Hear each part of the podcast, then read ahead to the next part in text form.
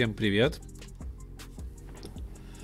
Я сегодня без петлички, поэтому буду говорить вот в этот микрофон. Поэтому будет небольшое эхо и, возможно, резкие звуки. Заранее прошу прощения. Плюс меня смотрит моя мама. Мама у меня заложен нос, но все в порядке. Буду шморгать иногда. Вот. Сегодняшний стрим, как обычно, ежемесячный, посвящен статистике канала, посвящен изменениям на канале, посвящен вашим вопросам. Первую половину стрима я буду рассказывать по тому, как растет канал, что нового, что планируется. А во второй части отвечу на ваши вопросы и поговорю на насущные темы. Так, я вижу уже в чате есть люди. Буду иногда шморгать, простите. Так, наушники. Странно слышать свой голос, наушники сниму. Если будет не слышно меня, либо не видно, пишите в чате. Э, До того, как начать стрим, э, обращу ваше внимание, что вот тут вот, вот, вот тут первая ссылочка, это ссылка на мой инстаграм, вторая ссылочка это ссылка на телеграм-канал. Пожалуйста, подписывайтесь, чтобы еще больше информации из моей жизни и из жизни канала просматривать. И не забывайте смотреть стену на канале. Ссылочка есть справа вверху у канала. На стене я тоже выкладываю интересные новости. В частности, недавно выложил ссылку на опросник для .NET разработчицы. Второй человек в женском обличии на канале появится уже 8 марта. Ой, что-то я как-то плохо нос закапал. Ладно, поехали. Экран пошариваем. Да, всем привет. На прошлом стриме у нас был рекорд 63 человека в онлайне. Посмотрим, сколько сегодня набежит на приболевшего носом Лешу. Я, кстати, не открыл статистику, поэтому, честно говоря, не знаю, сколько у нас сейчас в чате. Ладно, давайте статистику быстренько открою, чтобы мониторить. Заодно посмотрите, как выглядит админка YouTube канала.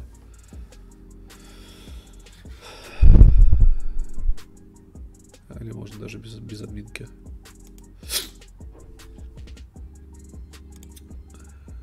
Таймлайны, таймлайны. Надо записывать, что я когда говорю. Чтобы потом сделать таймлайн навигацию. Агенда на стрим, как я и говорил, первые 40 минут статистика по каналу, а дальше ответы на вопросы. Все как обычно. Ух ты, 17 зрителей. Буду периодически поглядывать страницу со стримом. Ох, боже мой, ребята, если у вас будет долго заложен нос, никогда не пользуйтесь сосудосужающими препаратами. Привыкание нереальное вызывает, потом очень сложно слезть. Собственно, что вы можете слышать по моему голосу.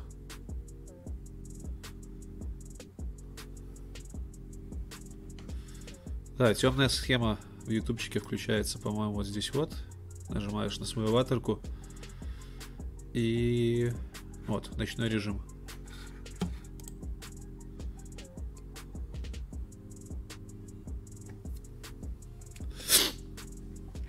Хитрый блинчик, привет. Димас, привет. Всем привет. Кобальт. Костя, Макс. Артур. Так, что-то с интернетом не то. Ну, короче, ладно, у нас 17 человек. Видос подгрузится, я его остановлю, а то, блин, буду вам рассказывать, а на фоне будет видос играть. Так, интернет не жирный. Стримлю, как обычно, из офиса компании, в которой работаю, Софтека. Спасибо им за предоставленные ресурсы. А, пока... О, загрузилось. Пока люди не налетели, для, для, да и для дальнейшего, если вдруг хотите сказать спасибо за стрим, пожалуйста, вот ссылочка для благодарности, сайт donations.com, можно денежку прислать. Вдруг хотите. Пару человек были. Не настаиваю. Ладно, все, давайте теперь я еще раз шморгну носом, и мы поедем по статистике. Вот она статистика за декабрь, за январь. Кобальт буду ждать. И за прошедший февраль. Значит, за февраль вышло немного выпусков, на самом деле три. Следующий выпуск будет завтра. Я расскажу про то, что такое технический долг. А, вышло одно интервью. Сорян, не одно интервью, вышло два интервью с одним и тем же человеком. Если кто-то не смотрел это интервью с sales менеджером как по мне, это самое лучшее интервью, которое было, потому что, ну, действительно, тема sales менеджмента очень мало где рассмотрена на ютубе, и практически уникальный контент получился. Плюс Женя с подвешенным языком парень, но не мудрено, sales менеджер, ему положено. Было очень интересно брать интервью, поэтому советую посмотреть. Вот оно, кстати, это интервью.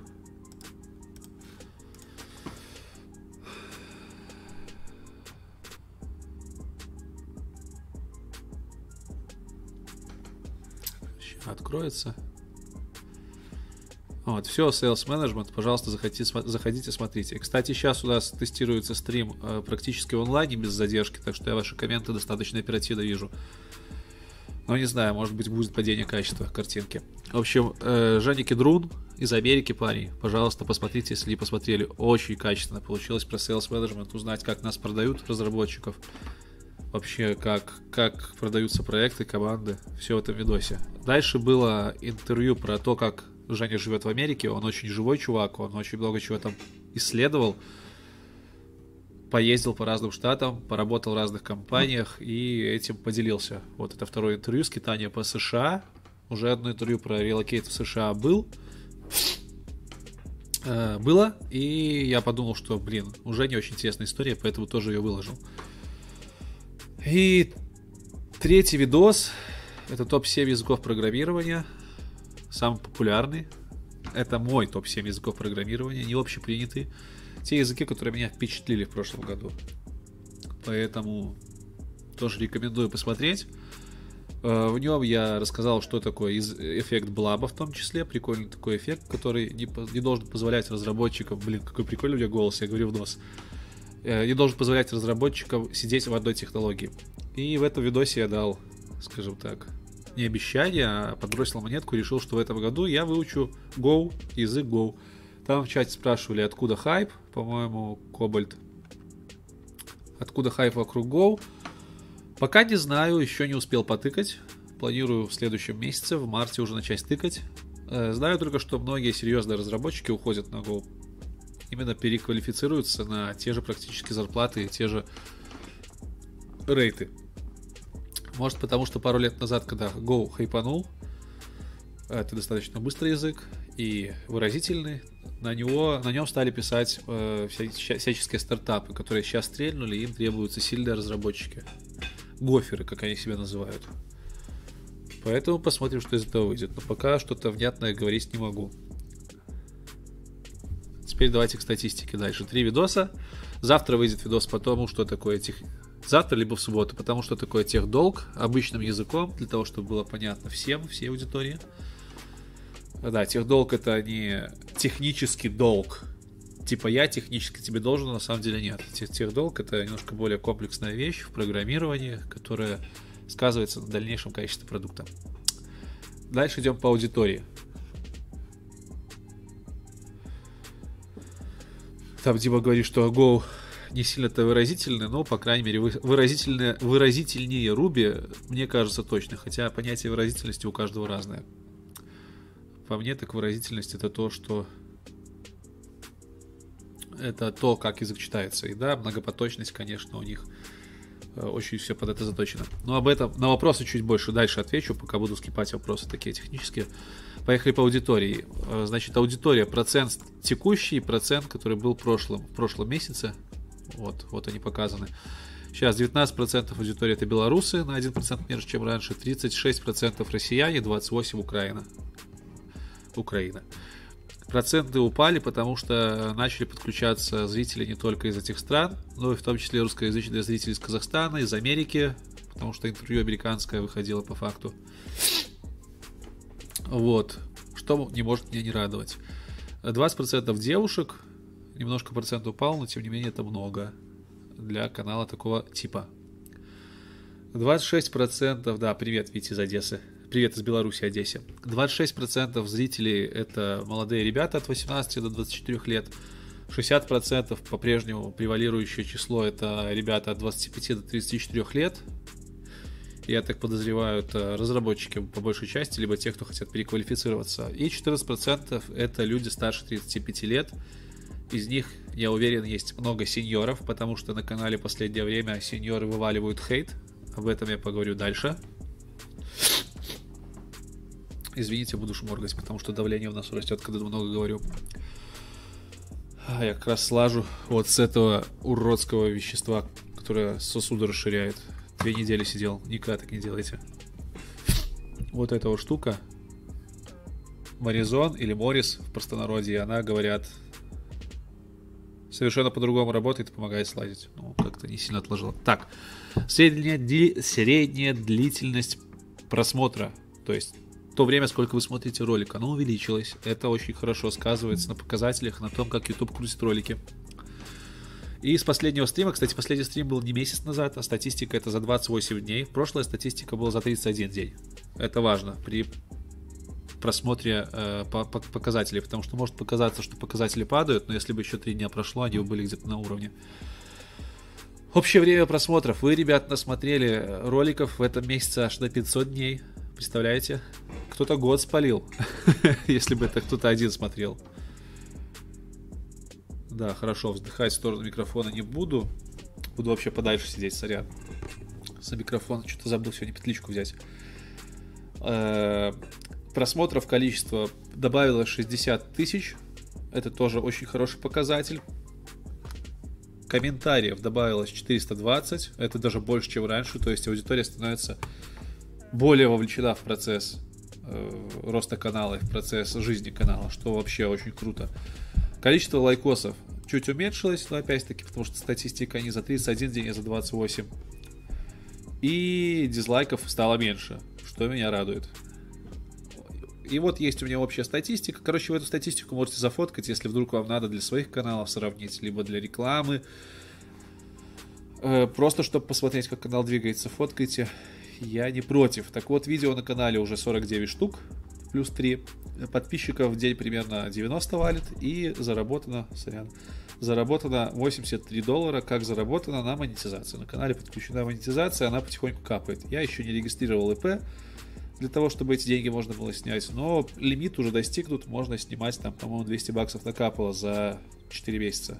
Деньги небольшие, но, типа, уже прикольно, уже как-то повеселее.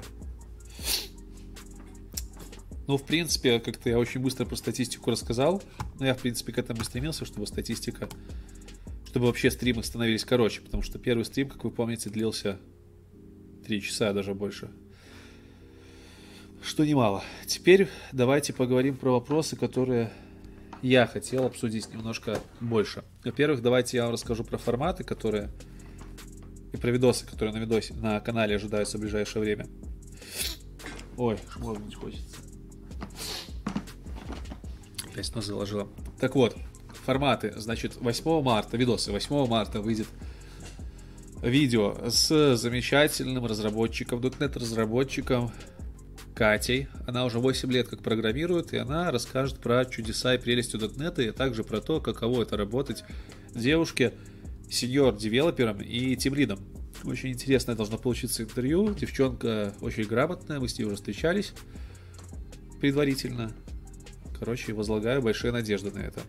Также у меня уже лежит на монтаже интервью с э, Антоном Марченко, это iOS-разработчик, и очень, очень техническое интервью с DevOps. Прям я не ожидал. Прям вот Артем э, Проневский, мой хороший товарищ, мы из универа еще знакомы. Он сейчас DevOps в компании BitTorrent, в дочерней компании, компании BitTorrent. И интервью получилось очень техническим. Я получил очень большой от этого кайф. Э, то, что оно очень техническое, не пугайтесь. Это не значит, что э, оно будет сложное, просто там очень много реально полезной инфы, особенно для медлов, сеньоров и для понимания того, чем занимается DevOps. Так что эти два интервью тоже выйдут в этом месяце. Сначала выйдет интервью 8 мартовское, потом я выпущу интервью iOS-разработчика, и в конце марта, либо в начале апреля выйдет интервью с DevOps. Я его хочу приурочить открытию курсов по DevOps в моей школе, в Genesis Академии, в нашей школе с Максом, он тоже на стриве. В общем, следите за обновлениями. Это что касается тех видосов, которые уже есть. Также в этом месяце хочу снять первый видос с компанией. Это будет компания 69 пикселей, мы уже договорились. Белорусская дизайн-компания. Хочу немножко еще развить дизайн-тему, поспрашивать вообще, каково это работать дизайнерской компании в сфере IT. Э, интервью мне будет давать директор этой компании. Этот же директор, он раньше был генеральным арт-директором компании Wargaming, если я правильно помню. Поэтому интервью ожидается крутым. Ну и плюс формат. Интервью про компанию, а не про человека и про специальность. Посмотрим, как вообще выйдет. Да, я на работе. Стримлю с работы. Как-то так. Матерый джавист. Матерый джавист тоже будет. Я пока не придумал кто, но у меня есть на примете парень, который прям хорош. Э, дальше.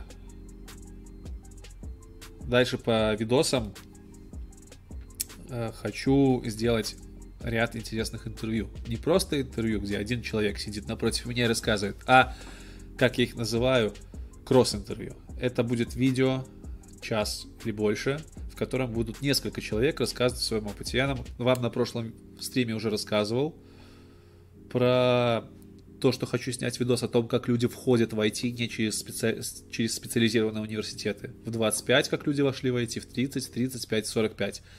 Про переквалификацию. Вот это вот будут первые мои кросс-интервью. Плюс готовимся снять, готовлюсь потихонечку снять кросс-интервью про менторинг. Хочу рассказать вам, что такое менторинг. Точнее, не я хочу рассказать, я хочу взять интервью у очень крутых менторов. Технических менторов, менторов, э, из сферы HR три человека, три крутейших специалиста на камеру ответить на вопросы по менторингу. Это тоже будет одно из кросс-интервью. Плюс 1 апреля хочу выпустить наконец-таки анонимное интервью. И вы знаете, что я решил? Я решил, что это будет не юмористический жанр, это будет вполне себе серьезное интервью, в котором человек, которого вы не узнаете, он будет в маске со измененным голосом, будет рассказывать про жесть из его опыта. Человек из IT, естественно. Первое интервью ожидается с Тим Лидом. Посмотрим, как зайдет этот формат. Также навожу справки, пробиваю контакты, чтобы сделать интервью анонимное с penetration тестером. Если вы знаете, кто это такие, это по факту легальные хакера, чуваки, которые проверяют сайты на дырки. Вот такой вот интересный формат вас ожидает. Ну, он не, это не сенсационный формат, это, э, скажем, наверное, больше будет полоскание какого-то грязного белья в анонимном режиме. Но любой человек, который хочет рассказать что-то на весь мир по секрету, может приходить ко мне. Я в рамках разумного гарантирую, буду анонимность. Как бы нас будет двое на интервью. И вообще формат интересный. То есть я думаю, в таком режиме мы сможем с вами узнать больше инсайдов, нежели просто в формате интервью.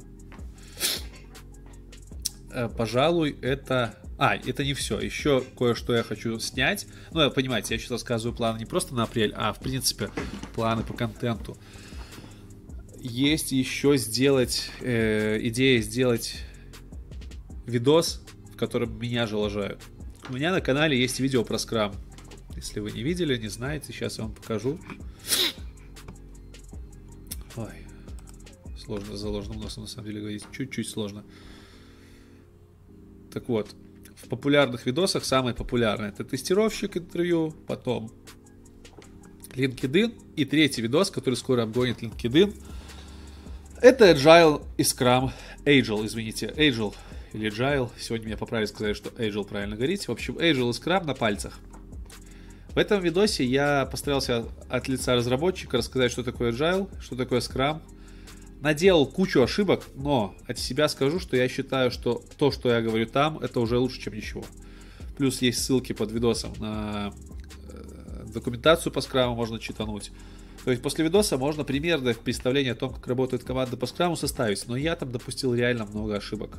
Не подготовился, э, смешал много терминов в одно. То есть мне за этот видос, это походу единственный видос, за который мне реально стыдно на канале сейчас. Э, и я попросил товарища, я попросил своего товарища, который давал мне первое интервью, Виталик Вишневский, очень грамотного товарища, снять, скажем так, стресс-обзор на этот видос. То есть мы вместе снимем видос, в котором Виталик будет по предложению буквально разбирать то, что я несу в этом видео, и рассказывать, как на самом деле, как правильно. То есть такая работа над ошибками. Тоже хочу снять, посмотреть, как зайдет. Потому что реально под видосом много толковых комментариев. Комментарии немного негативные, токсичные, но все по делу. А я все-таки хочу нести информацию правильную, релевантную, а не просто балаболить на камеру. Пожалуй, по форматам это все. Сколько у нас сейчас?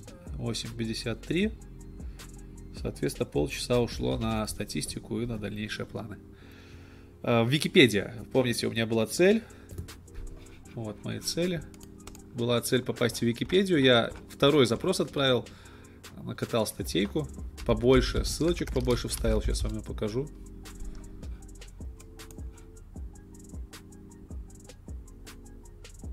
Да, видос про испанца, который проезжал, рассказывает. Ну, это прикол. Все это понимают, но он прикольно. Можете посмотреть. Это вот в чате мистер Енот рекомендует. Так, так, так, так, так, войти. Просто покажу вам, как страничка выглядит. В принципе, Википедия... приятно страница выглядит.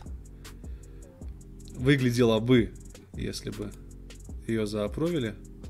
Вот, смотрите, я тут накатал прям ого-го, прям из ссылки уже есть небольшая ссылочная масса для канала. Но опять все у меня отменили, сказали, что недостаточно энциклопедическая важность у моего канала. А я читал, что в среднем три, три заявочки, и после третьей заявки мне запретят э, публиковать изменения в этой странице, и больше эта страница не сможет на Википедии появиться, поэтому я немножко попридержу коней, все-таки подожду, пока канал разрастется, больше ссылок появится, сделаю на Хабре статью. Э, на медиуме и после этого снова отправлю на approve эту статью. Хочется очень на Википедии побыть. Если у вас есть выходы на каких-то журналистов, кто готов написать про канал, про меня, буду только рад. Сбрасывайте мой контакт. Будем наращивать ссылочную массу вместе. Боже мой, как я прикольно говорю в нос, будто бы какой-то перевод 99 -го года. Кстати, таким голосом говорить прикольнее, но я думаю, что вы недолго выдержите. Э, не прикольнее, легче, легче так говорить, когда заложен нос. Но буду стараться все-таки говорить нормально. Все, на этом мы закончили по статистике, по планам. Про Википедию я вам рассказал. Сейчас я вам хочу еще рассказать про кое-какие темы, которые меня затронули в последнее время, связанные с каналом. Вот ты живешь такой, делаешь канал IT, для айтишников. Причем не просто для тех, кто хочет войти, а для серьезных ребят тоже. Что вы думаете? Эти интервью полезно смотреть даже сеньорам, чтобы посмотреть, куда можно развиваться, кто еще есть а девопсом интервью там и вовсе. Но, тем не менее, есть кое-какие вопросы к аудитории у меня. И сейчас я вам их расскажу. Первый вопрос – это что делать с чуваками, которые хейтят в комментах политически. Мне очень не нравится то, что так делают, но возник уже так, возникла уже такая проблема. Был, появился человек, который под видосом про relocation в Германию начал обсуждать политические темы. Он, скажем так, придерживался национализма России, ой, нацизма в лице России, России, то есть говорил, что там Россия. Ну, можете почитать просто там интернет здоровенно 20 сообщений, что Россия превалирующая нация т.д. и т.п. Да, я смотри, сначала думал, что это какой-то прикол, смотрел, смотрел на это, а потом, когда чувак перешел уже на личности, я просто не выдержал и дал ему бан. с мотивацией, с сообщением о том, что этот бан за политоту на канале и за прямые оскорбления. Я думал, до конца продержусь демократичных взглядов на канале, не буду людей банить, но там реально какой-то неадекват начал переть. Поэтому можете меня поздравить, первый бан на канале есть. Да, не обращать внимания это хорошо, но игнорировать такой хейт не особо-то хочется. О, спасибо, все меня поддерживают, банить. Ну, скажем, токсичных комментаторов я не баню, но когда политика такая жесткая валит, именно нацизм. Вот почитайте, там реально чувак наци... ну, нацист, по-другому не назовешь. Такой вот прям... Есть русофобы, например, а это вот прям всефоб, все не русофоб. Вот как по-другому назвать, не знаю. Поэтому вот так вот. Буду перед вами честным. Первый у меня бан на канале улетел. И есть еще еще кое-какие у меня темы, которые я хотел затронуть. Хейтеры, хейтеры, продолжим хейтеров. Э, появляются на канале хейтеры, которые приходят, высказываются о видосе в токсичной манере, в резко токсичной, и, и все. Причем, как я заметил, я обычно как поступаю в таком случае? Я беру ник этого человека.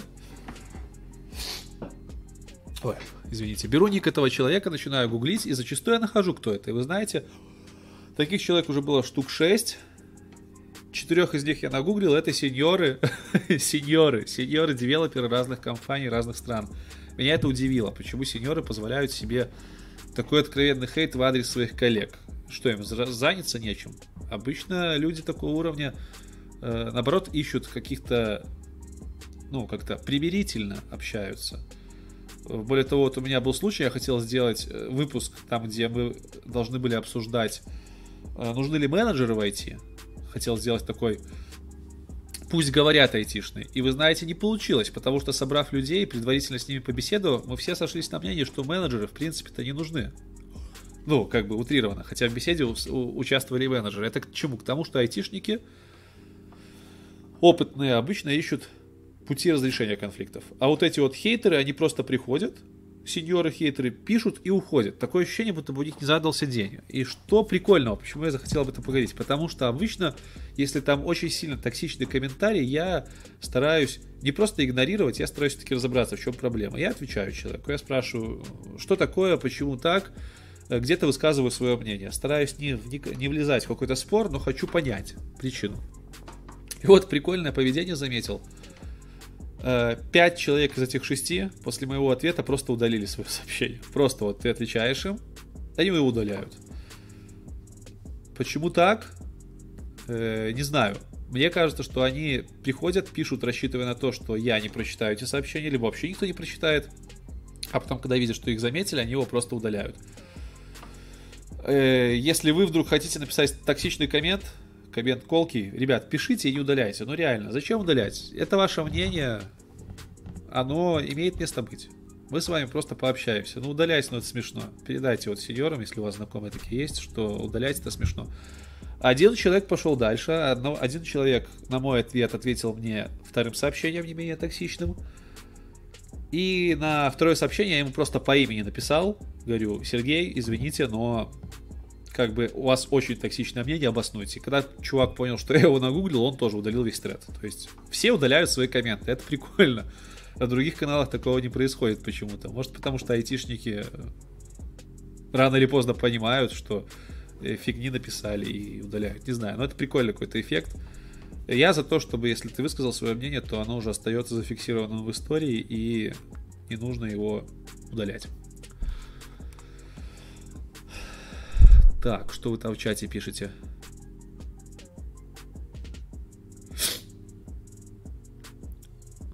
Паша, так, так, так. Ответы на вопросы, да, ответы потом. Странный формат стрима. Не знаю, в чем странный. Типа, а что на стриме делать? Я на стриме рассказываю про статистику канала и потом отвечаю на вопросы. Дальше стресс-обзор по скраму у меня записан. Стресс-обзор. А, ну я уже рассказал про стресс-обзор по скраму. Будет такой видосик, где я сам же себя, точнее, мой друг, меня при мне будет э, разбирать. Будет говорить, где я делал ошибки. Будет полезно и мне, и вам.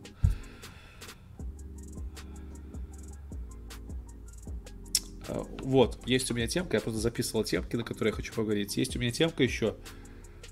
Приходят э, сеньоры в комменты, у которых много лет опыта, ну как много, относительно, там 10-15 лет опыта, и они в комментах не понимают, кто дал мне право, человеку, у которого всего лишь там 5-7 лет опыта, кто дал мне право утверждать то, что я утверждаю в видосах. Такие комментарии были к видосу про языки программирования, такие комментарии были про канбан, про, про практически везде, где я говорю от первого лица. Мне часто прилетают даже иногда в личку, э, ну, личку, на самом деле, редко, в Телеграме в основном, в обезличенную личку, назовем это так. В LinkedIn мало кто это, вообще никто так не писал, прилетают предъявы, что, мол, ты кто такой? Э, не знаю, почему десятилетние там, матерые сеньоры не понимают, что канал рассчитан на аудиторию, которая войти недавно, либо собирается войти. Уважаемые товарищи сеньоры, для вас на этом канале существует исключительно интервью. Просто подпишитесь на плейлист. Все остальное, если вы настолько сеньористые, что приемлете только энциклопедические высказывания, пожалуйста, не смотрите. Интервью – это ваше. Интервью вы можете посмотреть на мнение других людей, если вас не жмет. Все остальные видосы, сорян, ребят, это мое мнение, это мнение, которое должны понимать люди, которые еще не войти, как минимум. И люди, которые войти несколько лет, как максимум. Это целевая аудитория видосов, которые я делаю от первого лица. Про многопоточность в Go я вам рассказывать не буду. Вон там, он где-то в канале есть список каналов, на которых можно уроки посмотреть. Про какие-то сборщики мусора я тоже рассказывать не буду, потому что вы меня и там захейтите, а большинству людей это неинтересно. Большинство людей приходит на работу без знания элементарных вещей софт-скиллов, без знания environment, без знания, ну, скажем, того окружения, в котором мы работаем. Именно это на канале. И если уж вы 10 лет работы в этом плаваете, знаете, что это такое, не нужно, пожалуйста, меня ругать за то, что я об этом рассказываю и повторяюсь. И нужно ругать меня за то, что я не говорю терминами из книжки. Термины из книжки люди не поймут. Почему существует гэп, дырка в общении между техническими специалистами, которые по лет 20 работают, и новичками, джунами? Это же типа стереотип популярный. Товарищи, потому что вы, и возможно я в будущем, начинаем костенеть в своей профессии, начинаем зарекаться исключительно э, профессиональными терминами. И обычные э, начинающие разработчики, они этого не понимают. И как бы, а я хочу, чтобы мой канал помогал именно начинающим. Поэтому, уважаемые сеньоры, пожалуйста, смотрите интервью, это и для вас в том числе. Видосы от первого лица это не для вас. Вот. Это что касается овер хардкорных э, сеньоров, которые хейтят канал. Ну и в целом хотел заметить, что аудитория на канале растет. Это имеется в виду, что... Я имею в виду, что не растет она количественно, хотя это тоже происходит. Да, я не сказал, плюс 2000 человек пришло за последний месяц. Растет качественная аудитория. Вы уже хотите более углубленных знаний. Если, вы, если вначале мне можно было выложить видос о том, что лучше использовать, там, табуляцию либо пробел, вот этот извечный холивар, то сейчас я уже такой видос не сделаю, потому что понимаю, что большинстве аудитории это будет неинтересно. Это будет легко. Поэтому я планирую постепенно усиливать обороты, немножко уходить в терминологию, потому что просмотрев уже все видео на канале, вы немножко должны ориентироваться в том, что у нас происходит, и я вижу, что ваши вопросы, уровень вопросов в комментариях, он растет. Это радует на самом деле. Но нужно словить вот эту вот тонкую грань, за которую нельзя переступать, чтобы канал еще оставался понятным для большинства. В принципе, это все, что я хотел сегодня обсудить с вами. Я рассказал про аналитику, я рассказал про вопросы, которые меня беспокоят, про дальнейшие планы. Сейчас я пойду заварю себе кофейку, продышусь еще раз носом, а, буквально 5 минут. И после этого просмотрю чатик, быстренько отвечу на ваши вопросы. Самая любимая часть стрима, которая обычно стягивается на 2 часа. Можете бросать ссылки своим друзьям, пусть налетают, задают вопросы, и я не против. Все, короче, 5 минут перерыв. Вот вам заставочка. Йоу!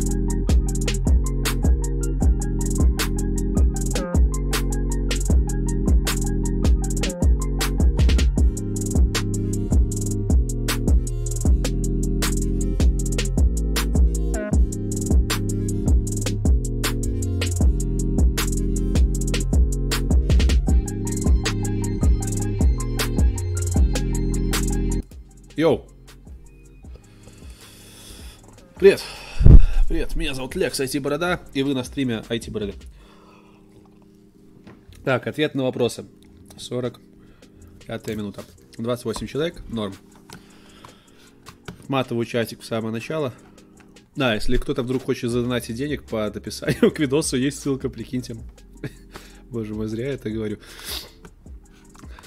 Просто мне интересно, когда наконец вот тут вот под экраном всплывет нотификашка о том, что кто-то что-то прислал. Я думаю, на следующем стриме я сам прям при вас пришлю что-нибудь тупо, чтобы посмотреть, как это выглядит. Так, поехали, поехали.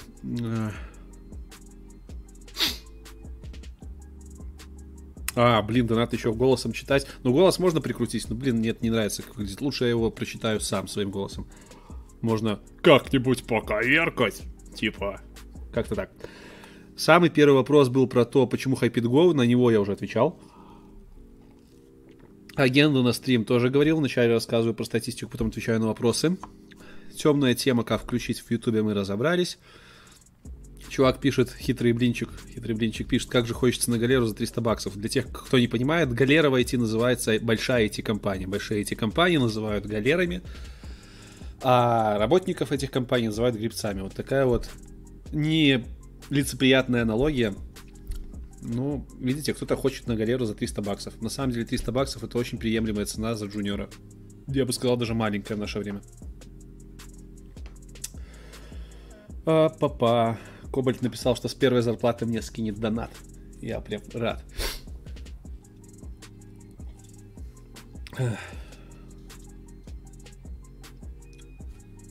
Ехали дальше.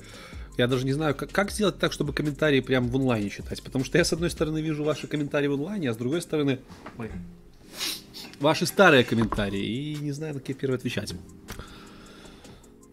Так, если кого-то пропущу, пишите еще раз.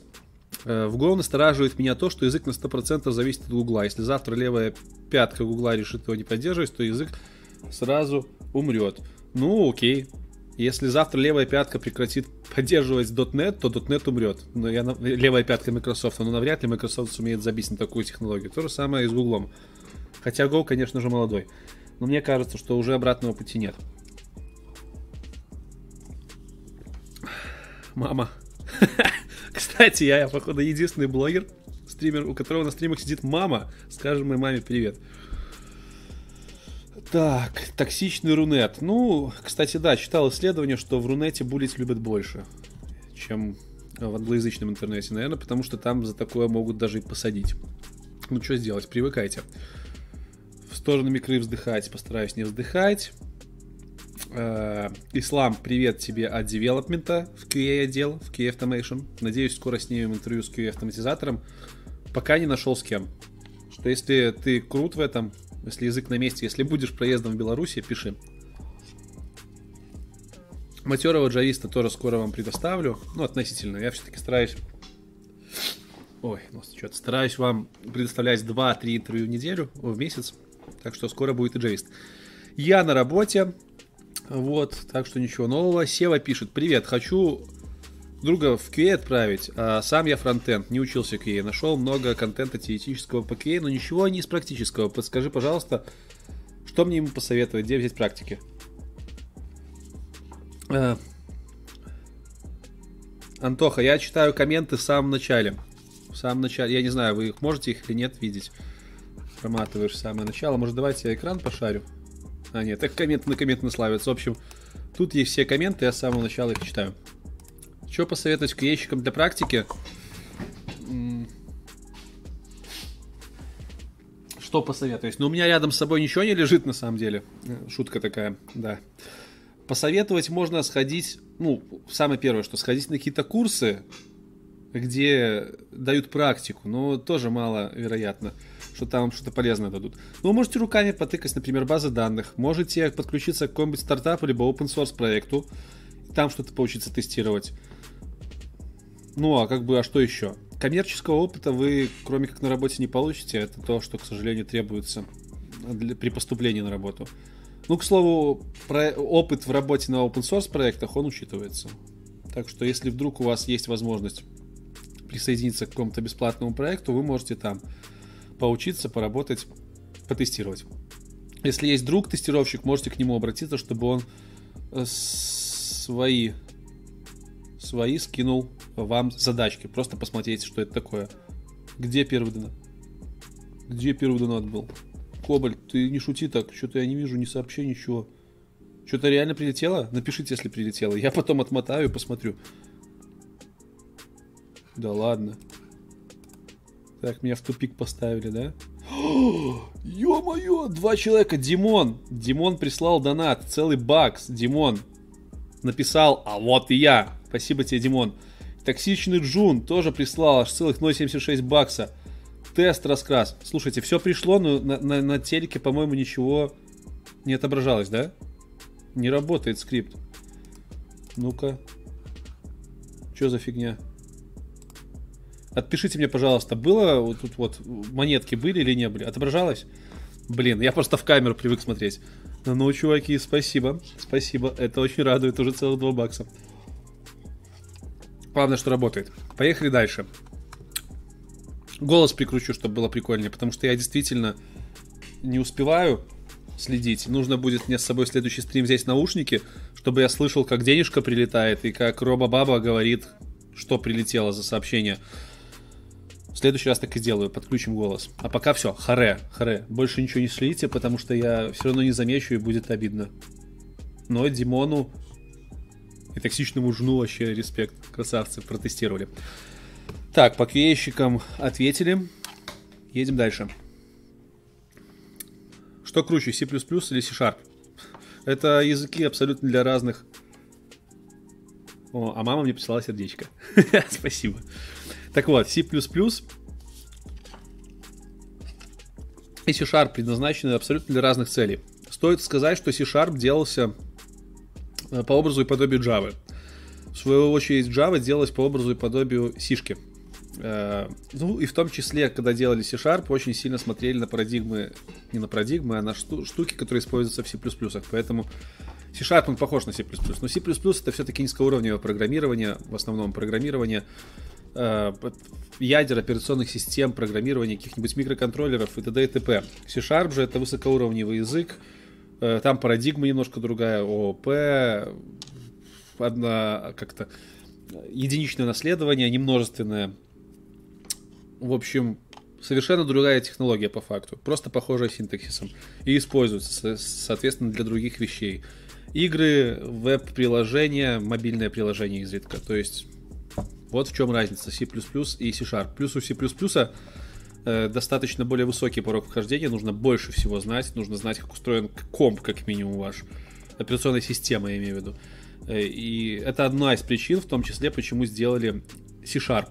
Изначально его вообще назвать хотели, если мне не изменяет память, J++, потому что брали все самое лучшее у Java и разрабатывали для, для, разрабатывали для разработчиков чтобы порог вхождения был меньше, чем плюсов. Поэтому ну, хотели назвать J++, но потом пришел на то время пришла компания Sun, это текущий Oracle, по-моему. Они разрабатывали Java и сказали, что а-та-та, ребята, вы взяли, скопировали Java, поэтому мы через суд у вас отсудим это название. И в итоге Microsoft на все плюнула и сделала C-Sharp. Вот такая вот история.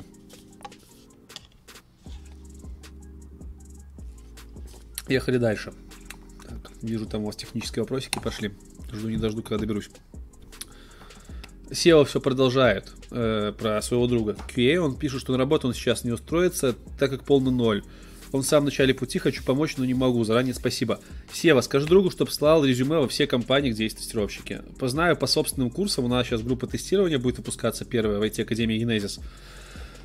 И э, нам еще до старта группы несколько компаний прислали письмо, в котором попросили скинуть по выпуску резюме наших джунов, которых мы выпустим. То есть ребят, у которых полный ноль, их уже хотят взять.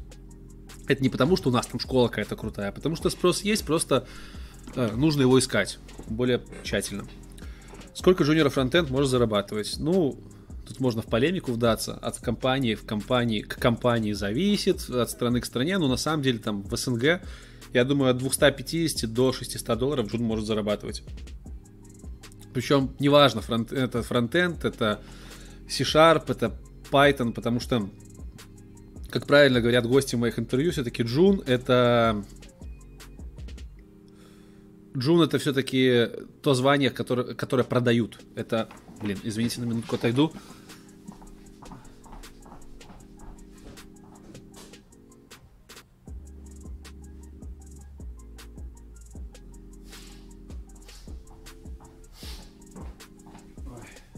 Не дает покоя, поэтому салфетол взял. Так вот, Джун это лейба, которую показывают заказчику. Джун, middle, senior. По факту эта лейба не показывает, каким конкретно набором знаний ты обладаешь. Поэтому Джун практически во всех технологиях, плюс-минус, не везде, но во всех технологиях, продается за одну и ту же цену. По крайней мере, так статистика показывает. Э, хотите узнать более подробно? Например, в Беларуси можно зайти на сайт dev.by и посмотреть среднюю по рынку зарплату джуниор-специалистов. В Украине, в России тоже есть такие сайты, где ребята, разработчики сами свои зарплаты выставляют на показ. Анонимно. Ну вот, Кобальт пишет 300-500, это в принципе то, что надо. Димон, ты думал, что будет хайп вокруг темы про зарплату джунов? Нет, хайпа не будет. Так, что это там? Хитрый блинчик пишет. Галера на стульях сэкономила. Отличный стул. Посмотри. Спинка подъемная. Тут все подъемное. На самом деле, белая кожа. На самом деле, у нас в компании мебель очень хорошая по сравнению с другими. То есть я видел компании, где не то, что, не то, что стулья вот эти вот черные разваливающиеся есть, а где просто табуретки. Да, бывает такое. Так, сенсационный формат, ну да, это Кобальт пишет, наверное, про анонимное интервью с тех лидом, которое 1 апреля выпущено, выпущено будет. Ждите, будет интересно. Так, едем дальше. Бан, бан, бан, бан давать тем, кто запалил тату. Да, согласен, так и будем теперь делать. IT вне политики, это абсолютно верно. И нефиг, нефиг плодить треды, которые политические. Хватает ютуберов, которые на политические темы. Вон идите к Навальному, идите, там можете Дудю иногда пописать. Здесь не надо, здесь мы не про политику. Кстати, удивляюсь, вот ЕПАМу, молодцы ребята, раз уж про политику, молодцы, у них компании есть в Украине, э, в Польше, в России, и не компания, а офисы, и нормально работают, и никого там не касаются крити- политические вопросы плюс-минус, то есть ну, функционируют же как-то. Э, хотя там и какие-то главы их невыездные не могут въехать, там главы ИПАМа некоторые в Украину, но тем не менее работают, и все нормально. Вот яркий пример того, как IT объединяет, несмотря на все распри в политической зоне. О, нос мой, враг мой. Из-за токсичности сильно падает мотивация. Ну, на самом деле, да, токсичные комментарии чуть-чуть выводят из строя пока. Но чем дальше, тем более спокойно я к ним отношусь. Это вот такая вот тенденция есть. А, да, спасибо, Антоха. Первый бан на канале. Так, э, Рейпон или Райпон или Райпон, не знаю, мой английский is not so good. Короче, он пишет, чувак этот, что «Привет, сегодня был на собесе в одной компании по Мадженте, ужасная. Чел как король жизни, вопросы тупые из учебника. Как будто в 2007 провалился. И сразу V4L1K, наверное, это как-то читается по-другому, ставит ему плюсик этому парню. Да, к сожалению, на собесах очень часто ребята, которые вас собеседуют, пытаются повысить свое ЧСВ, чувство собственной важности. Бывает такое. Не очень часто, ладно, не очень часто, но бывает. Потому что это очень легко сделать, легко в это скатиться.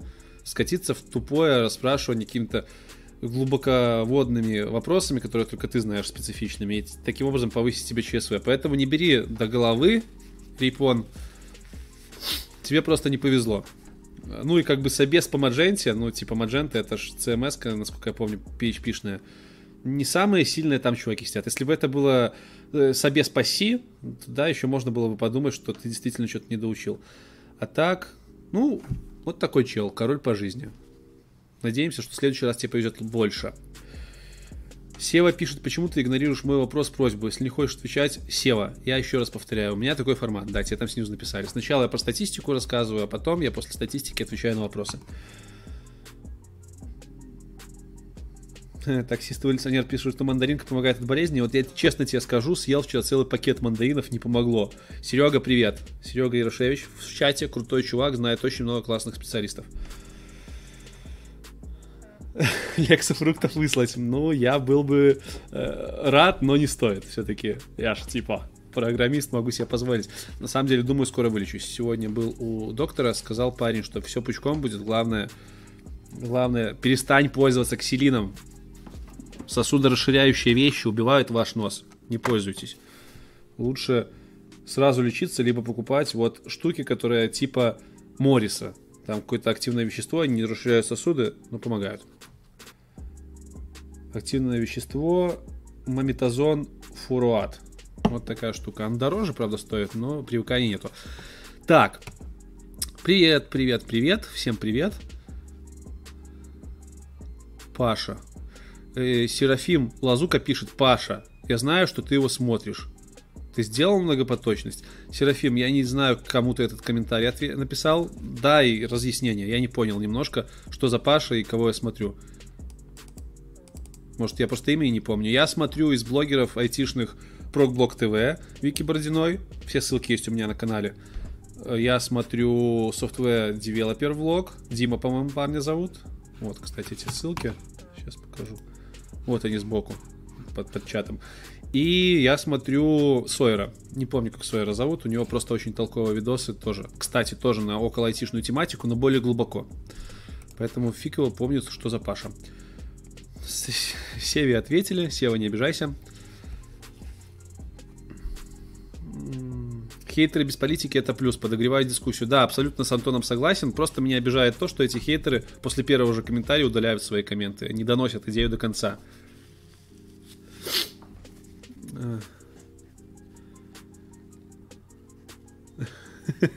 Да, ребят, вольните лайкосов, чё.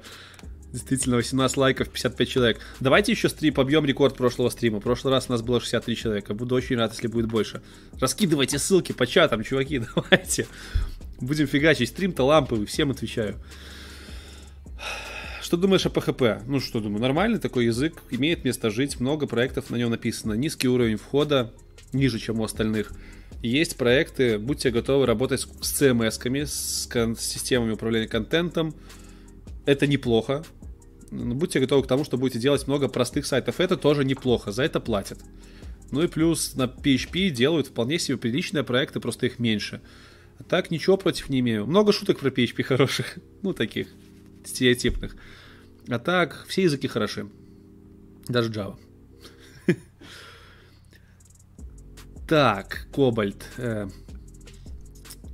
Да, ну пусть пробуют сами делать. Кстати, вот Кобальт пишет на мое высказывание, что сеньора мой контент не нравится, пусть делают свой контент. Я некоторым говорил.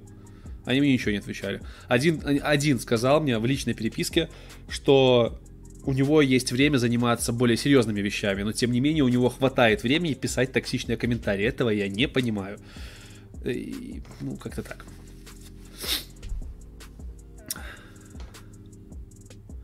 Странный. Ну, всем спасибо, странный стрим, я не против. Даже если бы ты сказал, что он э, плохой, я бы тоже был рад. Это все-таки э, фидбэк, даже негативный. Так, смотрим, что вы там в онлайне пишете. Нищета Раисе, спасибо за лайкос. за Java обидно. Да это шутки все. Все знают просто, что .NET и Java, они типа постоянно в каких-то терках, потому что .NET скопирован из Java, C-Sharp. Но об этом я чуть... Кстати, чуть-чуть дальше. Давайте я об этом сразу сейчас и расскажу. Забыл об этом рассказать вначале. У меня один товарищ попросил сравнить, что лучше, Java или .NET. Давайте я даже запишу, что это я через час сделал. Вот сейчас будет холивар, если джависты в чате есть. Java. Прекрасный язык, который был, по-моему, в 96 году выпущен в релизную версию. Для чего он создавался? Во-первых, для того, чтобы разработчики не могли выстрелить себе в ногу. Что это значит? Чтобы разработчики, э, ну, если говорить, говорить низким уровнем, низким, низкоуровневым языком, чтобы разработчики не запаривались по всяким штукам, которые по которым нужно запариваться в других языках. В C++, в C, например, по сборке мусора, потому как очищается память, да? Чтобы разработчики не могли сделать шаг вправо, шаг влево, чтобы, и чтобы система не перестала работать. Типа, максимально безопасный язык с точки зрения разработки, чтобы ничего особо не ломалось. Вот это, это одно из причин, почему сделали Java. Плюс Java была сделана для того, чтобы работала везде. Везде, где только можно. Вот это одна из самых главных, самых главных принципов Java. Потому что на то время мало языков было, которые захватывали широкий спектр скажем так, девайсов, на которых могут работать эти языки. И вот сделали JVM, Java Virtual машину, которую можно поставить хоть на чайник, хоть на компьютер с Windows, хоть на компьютер с Linux, и все начало работать. Все начало круто работать везде, кросс-платформенно, кросс, кросс все, что хочешь. Вот, и Java все любили, все лелеяли, потому что, ну, реально крутая технология. И тут Microsoft, не будучи дураками, в 2002, по-моему, нет, в 2000 году таки обратила внимание на Java и поняла, что у них на то время Visual Basic был, и на плюсах они фигачили, по-моему. И они поняли, что Java нормально так развивается, хорошая технология, позволяет много чего делать интересного. Давайте-ка мы сделаем порт свой Java. Они взяли, а Java она open source, открытый исходный код, они взяли их исходный код и зафигачили, как я уже рассказывал, J++. Смешали Java и плюсы. На что успешно был подан иск компании Sun Systems, по-моему, так она называлась. Не бейте камнями, если не так. И Microsoft плюнула на все это, подумала, ну и бог с вами, и сделала C-Sharp. Абсолютно новый по факту язык, но все равно построен на принципах Java. Именно поэтому C-Sharp очень похож на Java. Своей, своей, своей моделью наследования, своими конструкциями, своими э, ключевыми словами, да, фи фишками, подходом ООПшным. Всем этим они очень похожи. Вплоть до того доходит, что когда ты на Stack Overflow копируешь там, код Java, он у тебя может сработать и на C-Sharp. Очень все похоже. Поэтому Поэтому у нас терки иногда возникают. Потому что кто-то, там, ярый дотнетчик, да, такой нацист из дотнетчиков будет говорить, что дотнет сделан как, как замена Java, потому что в дотнете все лучше. Ну, действительно, когда, не в дотнете, в C-Sharp. Когда C-Sharp .NET платформы разрабатывали, старались сделать лучше, чем Java. Ну, типа, зачем делать то, что уже есть, точно такое же, если можно сделать лучше. И действительно, технически, вот как пишет мистер Енот, в C-Sharp больше синтаксического сахара. Что такое сахар синтаксический? Это э, конструкции, которые работают в коде, работают так же, как, ну, как и должны работать, но они человека, человекоудобные, легко читаются. Вот как бы маленькая строчка, которая под собой кучу кода скрывает. Это сахар. Такого сахара в .NET было много. Плюс там немножко, по-моему, больше было уделено время ко всяким мелочам, типа области видимости, э, обработка ошибок. Кстати, в Java она, по-моему, лучше, если я правильно помню. Ну, в общем, сделали чуть-чуть лучшую версию Java. Фишки новые внедряли. Не было у Java фурейча цикла. Реально не было до пятой версии, по-моему. Э, в C-Sharp он всегда был. То есть сделали лучшую версию Java. И поэтому дотнетчики, которые короли своей жизни, те из нас, которые считают себя королями, они, естественно, начали гнобить джавистов. Типа, ахаха, вы лошары, у нас все лучше. Но не забывайте, что на то время .NET вообще был отстойный в плане кросс, кросс-всевошности. Он мог запускаться только под виндой. Только десктоп на нем писали, на .NET, на C-Sharp. И, ну и веб немножко. И как бы это был... Я, не понимаю до сих пор, почему они сразу не сделали кроссплатформенную штуку. Потому что сейчас в .NET появился .NET Core. Это отдельно стоящий фреймворк, это не скажем, не .NET. Есть .NET, а, обычный .NET фреймворк. Это, скажем, набор библиотек, э, который написан на C-Sharp, с помощью которых мы делаем программы. А есть теперь появился отдельно стоящий .NET Core. Это совершенно другой набор библиотек. По функционалу они одинаковые, но первый работает только под Windows машинами, второй работает везде. Почему в начале этого не сделали, я вообще не понимаю.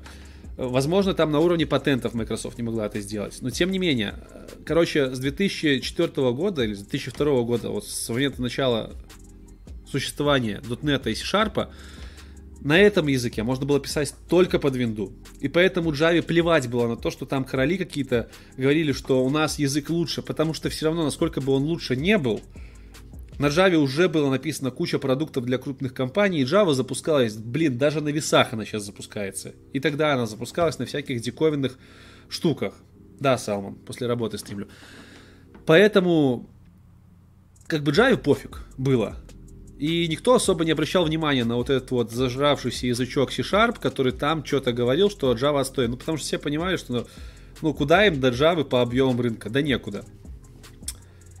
И вот пришел какой, я не помню, в каком году Core появился, по-моему, года три назад или четыре. Короче, время шло, Microsoft выбрала такую тактику, что мы будем придерживаться новых фишек, новых хайпа. Они э, .NET, в .NET всегда раньше Java внедряются новые штучки. Лямбды, э, вот тот же for цикл, э, какие-нибудь э, кортежи, я не знаю, что еще там нету Вот недавно смотрел. Ну, лямбды уже говорил. Какие-то там сокращенные гетеры, сеттеры, если вы знаете, о чем я. В общем, все это в C-Sharp реально появляется быстрее. Казалось бы, это хорошо.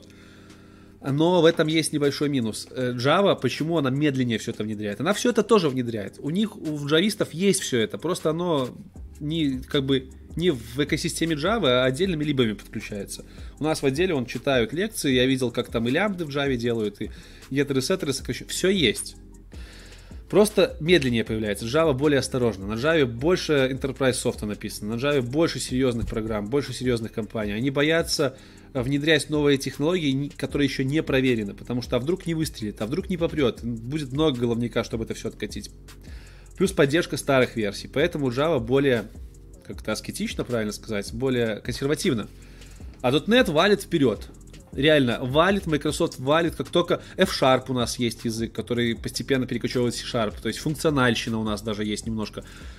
И все это валит вперед. И как бы с одной стороны круто, но с другой стороны часто а, Microsoft забивают на поддержку снизу. Очень часто. Очень часто бывает, выходит новая версия фреймворка, ну это не касается там базовых фреймворков, вот этих, на которых основные приложения пишут. Допустим, есть у них фреймворк, бот, э, как это называется, бот, бот фреймворк, по-моему, чтобы писать чат-боты. Так вот там они с каждой новой версии тупо ломали твое приложение. И это часто у Microsoft. Они идут на волне хайпа. Это чтобы вы просто понимали общую картину. Так вот, возвращаясь к вопросу, что лучше выбрать, Java либо .NET? Смотрите, на Java реально намного больше, больше девайсов, под которые вы можете писать. Плюс Java очень хорошо заняла рынок мобильных устройств. Э, реально, на .NET можно писать на мобильные устройства, но как бы на Java нативно пишутся под Android. Плюс на Java можно писать под э, iOS. В Java есть несколько новых языков, которые работают все под тем же JVM, Java Virtual Machine. Это Kotlin, на котором в основном под мобилки пишут, но на Kotlin можно и под все остальное писать. И это Groovy, скриптовой язык. Кто-то скажет, что появление этих языков говорит о том, что Java умирает. Может быть, это так. Может быть. Но все равно эти языки используются параллельно. И все равно на Java можно писать под тысячи устройств. Это то, чего никогда не будет у .NET, у C-Sharp. Плюс мобильная разработка, это Java. Плюс очень много веб-проектов на Java. Как бы сейчас кто-нибудь в чате там уже, наверное, написали. Расскажи про ASP.NET. Расскажи еще что-нибудь. О, Майка, привет. Сеструха моя в чате. Да, вся семья. так вот, на .NET под что пишут? На .NET пишут десктопное приложение под Windows. Естественно, это дотнетный рынок. Здесь типа никого нету, но и рынок-то не скажем, что очень большой, потому что сервера Microsoft стоят гораздо дороже, чем линуксовые. Поэтому корпоративный сектор чаще выбирает Java. И как бы под мобилки мы можем писать. Но на самом деле там под мобилки с этим ксамарином все очень, очень мутно вроде заказы есть, но все равно нативная разработка, она всегда была лучше. Поэтому сравнивать рынок мобильный между .NET и Java нет смысла. Java в любом случае лидирует. И как бы и Kotlin там тоже рядом с Java стоит, но все равно Java лидирует. Если сравнивать веб разработки, корпоративные, то тут тоже Java лидирует. Очень много осталось старых каках, которые допиливаются, новые тоже пилят. Поэтому э, если на фоне мобильных разработок .NET вообще не видим на фоне Java с точки зрения мобильных разработок, то с точки зрения веба Java как бы пон... знает, что есть .NET как конкурент, но они тоже не обращают особо внимания, потому что больше на Java проектов. И вот из всего этого следует, что, ну, как бы, по факту-то Java, она более распространена. Она более выгодна. Но в .NET появился .NET Core. .NET Core, и отвечаю сразу Роме Швайко, мой любимый язык программирования это C-Sharp, .NET. .NET Core это новое дыхание в .NET. Э, очень долго .NET жил исключительно Windows разработкой, и было неинтересно. Ну, пипец как неинтересно, потому что, ну, ты только под винду программируешь. Ты вроде крутой спец, но ты не можешь ничего другого делать на этом языке. И тут приходит .NET Core. Что такое .NET Core? .NET Core это платформа, фреймворк, который позволяет делать веб-приложения пока только кроссплатформенно. И вот тут у меня сразу возникло желание спросить, а какого фига вы это не сделали в 94 году? Я не знаю почему. Наверное, потому что патентная какая-то фигня была, либо, не знаю, либо не было нормальных чуваков. Почему GameDev не принимает Java? Я не знаю, не слышал про GameDev на Java и на C-Sharp только Unity знаю. GameDev не сравниваю. Сравниваю в основном то, на чем заказы есть. Так вот, .NET Core, второе дыхание. Это кроссплатформенная технология, позволяющая писать на C-Sharp веб-приложения. Уже сейчас вторая версия релизнулась. Очень там все красиво. Переходя от старого .NET фреймворка .NET Core, разницы ты сильно не почувствуешь. Э, но кроссплатформенность, ребят, кроссплатформенность, то, чего нам не хватало, это то, чем можно дышать. Плюс э, Microsoft сделали .NET Core open source. Каждый человек может посмотреть на код этого фреймворка. Появились порты под Linux, под, Mac, под э, macOS. Можно разрабатывать на .NET наконец-таки веб-приложения на маках, на Ubuntu, на чем угодно. Это круто. Это круто. И я считаю, это большой шаг вперед э, .NET. И именно .NET Core сейчас, ну и плюс учтите, что в .NET Core постоянно новые фишки появляются, он кроссплатформенный. То есть теперь по факту .NET Core это реально полная замена всей Java, которая касается веб-сектора. Ну полная, ну нету ничего там хуже, чем у Java. Ну нету, он реально круче. Не могу сказать, что перспективнее, но с моей точки зрения .NET Core быстрее применяет новые фичи, а по всем остальным функциональным фишечкам с точки зрения веб-разработки он э, где-то лучше Java. Поэтому, если вы хотите связать, связать жизнь с веб-разработкой, то, конечно же, в первую очередь я бы рекомендовал обратить внимание на .NET Core. Но учтите, что придя на работу .NET разработчиком, вы не всегда будете работать с .NET Core. Очень много осталось старых проектов на ASP.NET, даже на веб-формах, на, боже, на этом мамонтском какахах, не будем выражаться. То же самое в Java есть, очень много старых проектов на Java, будьте к этому готовы. Ну и последнее, на что стоит обратить внимание, выбирая между Java и .NET, это просто посмотреть на LinkedIn, на рынок ваш, в вашем городе и посмотреть, сколько вакансий там и там. Если у вас тысяча вакансий на Java и две вакансии на .NET, то вам точно .NET выбирать не нужно. И наоборот. Вот такая вот штука. То есть, в принципе, языки сопоставимы. В принципе, языки сопоставимы. Если вы хотите под веб фигачить, я бы рекомендовал все-таки .NET. Если хотите под мобилки, я бы рекомендовал обратить внимание, конечно же, на Java. Ну, и в частности на Kotlin. GameDev тут мне сложно судить. Я про него вообще пока ничего не знаю. Надеюсь взять когда-нибудь интервью у чувака. Знаю только, что на C-Sharp можно на движке Unity пилить классные игры. Но скажу так, что некоторые думают, что типа вот, пойду в .NET разработчики, выучу C-Sharp, потом вот так вот, ой, извините, можно было не щелкать. Короче, вот так вот слегка переключусь на геймдев. Вот нифига. Геймдев это вообще другая как-то степь, это другой, другой мир. Там совершенно другие принципы разработки. Там все другое. То есть язык можно выучить C-Sharp ну, за две недели. А стать хорошим разработчиком, для этого нужно не один, ну не скажу десяток, не одна пятилетка для этого нужна. То же самое в геймдеве. Там нужно будет много чего поднимать. Вот, короче, такой вот спич по поводу того, что выбрать, Java или C-Sharp. Надеюсь, вас как-то это, вам как-то это прояснило понимание. Так, хорошо. Едем дальше. Дальше отвечаем на вопросы. Час 15 примерно. Я программирую на языке C-Sharp, платформа .NET. А, вот, кстати, Тёма, да, это ты меня и просил ответить. А, забыл сказать, в третьей версии .NET, .NET Core, можно будет писать наконец-таки э, десктопное приложение. Не знаю, насколько они будут кроссплатформенными, но это тоже хороший шаг вперед.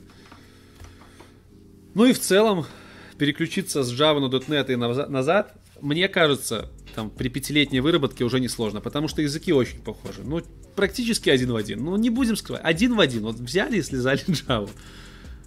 И не надо говорить, что это плохо. Java специально для этого и делала открытую платформу, чтобы люди могли пользоваться их наработками.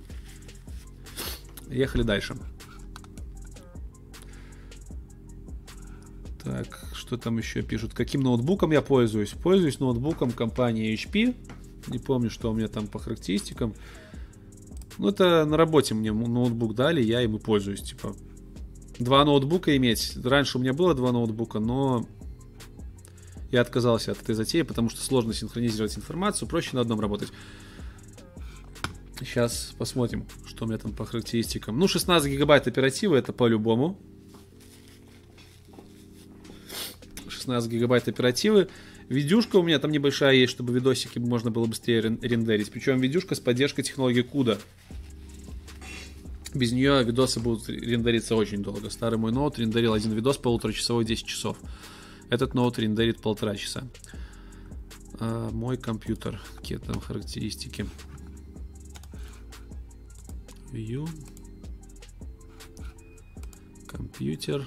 System Properties чисто проц посмотреть. Потому что процы, если будете себе выбирать, никогда не бери, берите Intel в ноутах Intel только. Uh, One Love. Но не берите с U.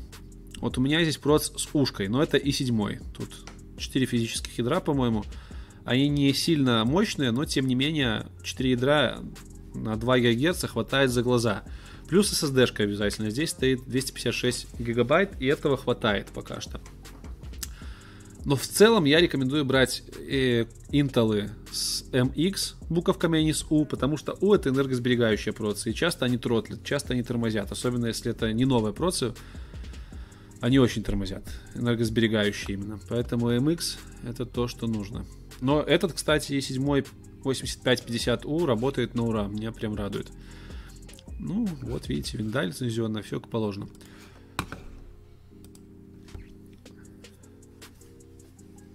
Про ООП я еще просто не дошел до ООП и Python. я иду по вопросам. Я еще в самом начале, ребят.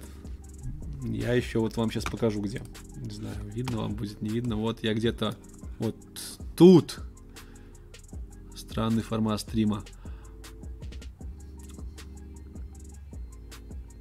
Так, что у нас дальше? Вот, вот, Антон пишет. Привет из Денвера. Это Антон Кан, который давал нам интервью про Project Management. Поэтому обязательно посмотрите это интервью. Я оставлю в этот моменте таймлайн. Указатель на интервью Антона, чтобы остальные посмотрели. Антон предлагает проводить стримы в нерабочее время. Ну, следующие стримы буду стараться делать Следующие стримы буду стараться делать в пятницу вечером. Сегодня четверг вечером. Я просто поставил автоматический стрим на последний день месяца, как-то не подрасчитал. В следующий раз буду ставить стримы на последнюю пятницу, скорее всего, месяца, либо на самое начало месяца на пятницу. Так будет попроще.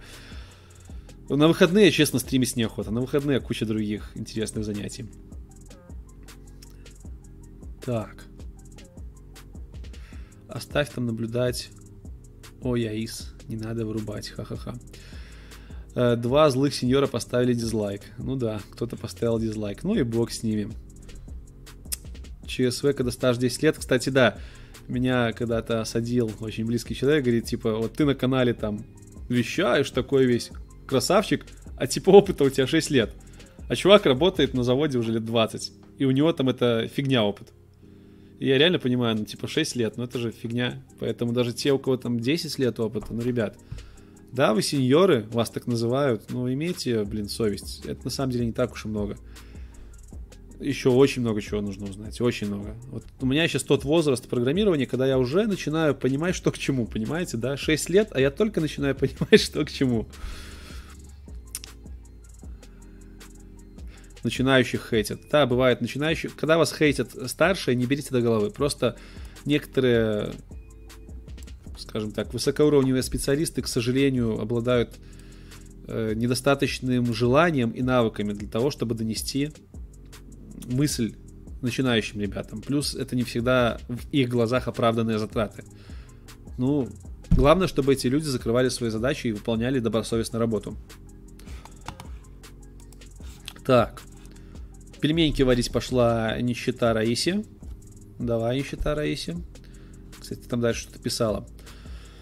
Аидус, Донгак, ты, ты как .NET разработчик чувствуешь давление от JS комьюнити? Насколько отнимает фронтенд вашу часть работы, так называемую бизнес-логику? Вообще не чувствую э, давления со стороны JS, потому что на .NET мы в 80, ну, наверное, даже больше, в 90% случаев пишем бэкэнд. То есть мы пишем API, мы пишем вещи, которые принимают какие-то данные, обрабатывают их, где-то сохраняют, куда-то отправляют, где-то что-то получают и отдают уже обработанные данные. Это Web API, реже это бывают стендалон сайты. И поэтому с фронтендом мы редко сталкиваемся. Если только у нас не оплатили фронтендера на проекте, то мы можем сами, как full stack разработчики, писать фронтенд. То есть, да, .NET разработчики практически всегда знакомы с каким-то, ну, с JS неплохо знакомы. Я вот даже курс целый буду вести через месяц на Genesis Академии для начинающих. И знают какие-то фреймворки. Просто чтобы, если что, подменить фронтендера. Никто у нас рынок не отнимает. Бизнес-логика на стороне фронтенд приложения, она может быть, да, делают толстые клиенты, так называемые. Толстый клиент это э, жирное приложение, то есть жирный фронтенд. Это фронтенд, в котором много логики, который тяжелый для обработки. Бывают такие проекты, но зачастую все-таки стараются логику выносить на бэкенд. Это оправдано, это секьюрно, это, это проще. Поэтому никто ни у кого ничего не отнимает. А вот у Антона стаж 14 лет, и он этим любит хвастаться. Но на самом деле Антону есть что рассказать. У Антона крутой стаж, и он этим не то чтобы хвастается.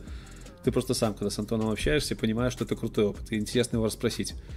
И видите, Антон не хейтит. Если вы интервью посмотрите, очень позитивный чувак. Вот прям пример того, каким должны быть специалисты на свой 14 год работы в IT. Антон думает, что это все от зависти, здоровье уже не то. Семья, дети, кредиты. Ну, кстати, да, видите, чем старше становишься, тем тяжелее учиться. Может быть, отсюда возникает, отсюда возникает стереотип, что людей не берут в возрасте на работу. Хотя есть такие компании, которые прям действительно так делают. Но я надеюсь, их мало. Антон, ты просто сеньор правильного человека. Отлично. Так, я вижу, там в онлайне начинают тоже вопросы интересные задавать. Ну, точнее, свеженькие ваши вопросы интересные. Антоха вовремя обратно подключился. Э, как я в школе учился, Ярик спрашивает. Учился в школе хорошо, потому что там было легко учиться. Я учился в деревенской школе до 10 класса. Потом я поступил в лицей мажорный, самый мажорный наш белорусский лицей, и меня там резко осадили, потому что там учиться было тяжело. Но в целом я не связываю как-то показатель того, как ты учишься в школе, с тем, что из тебя получится в профессиональной среде. Есть у меня примеры тех людей, которые учились исключительно плохо, но сейчас неплохие разработчики. И наоборот, есть примеры. Олимпиадники, которые, к сожалению, не добились нужных высот.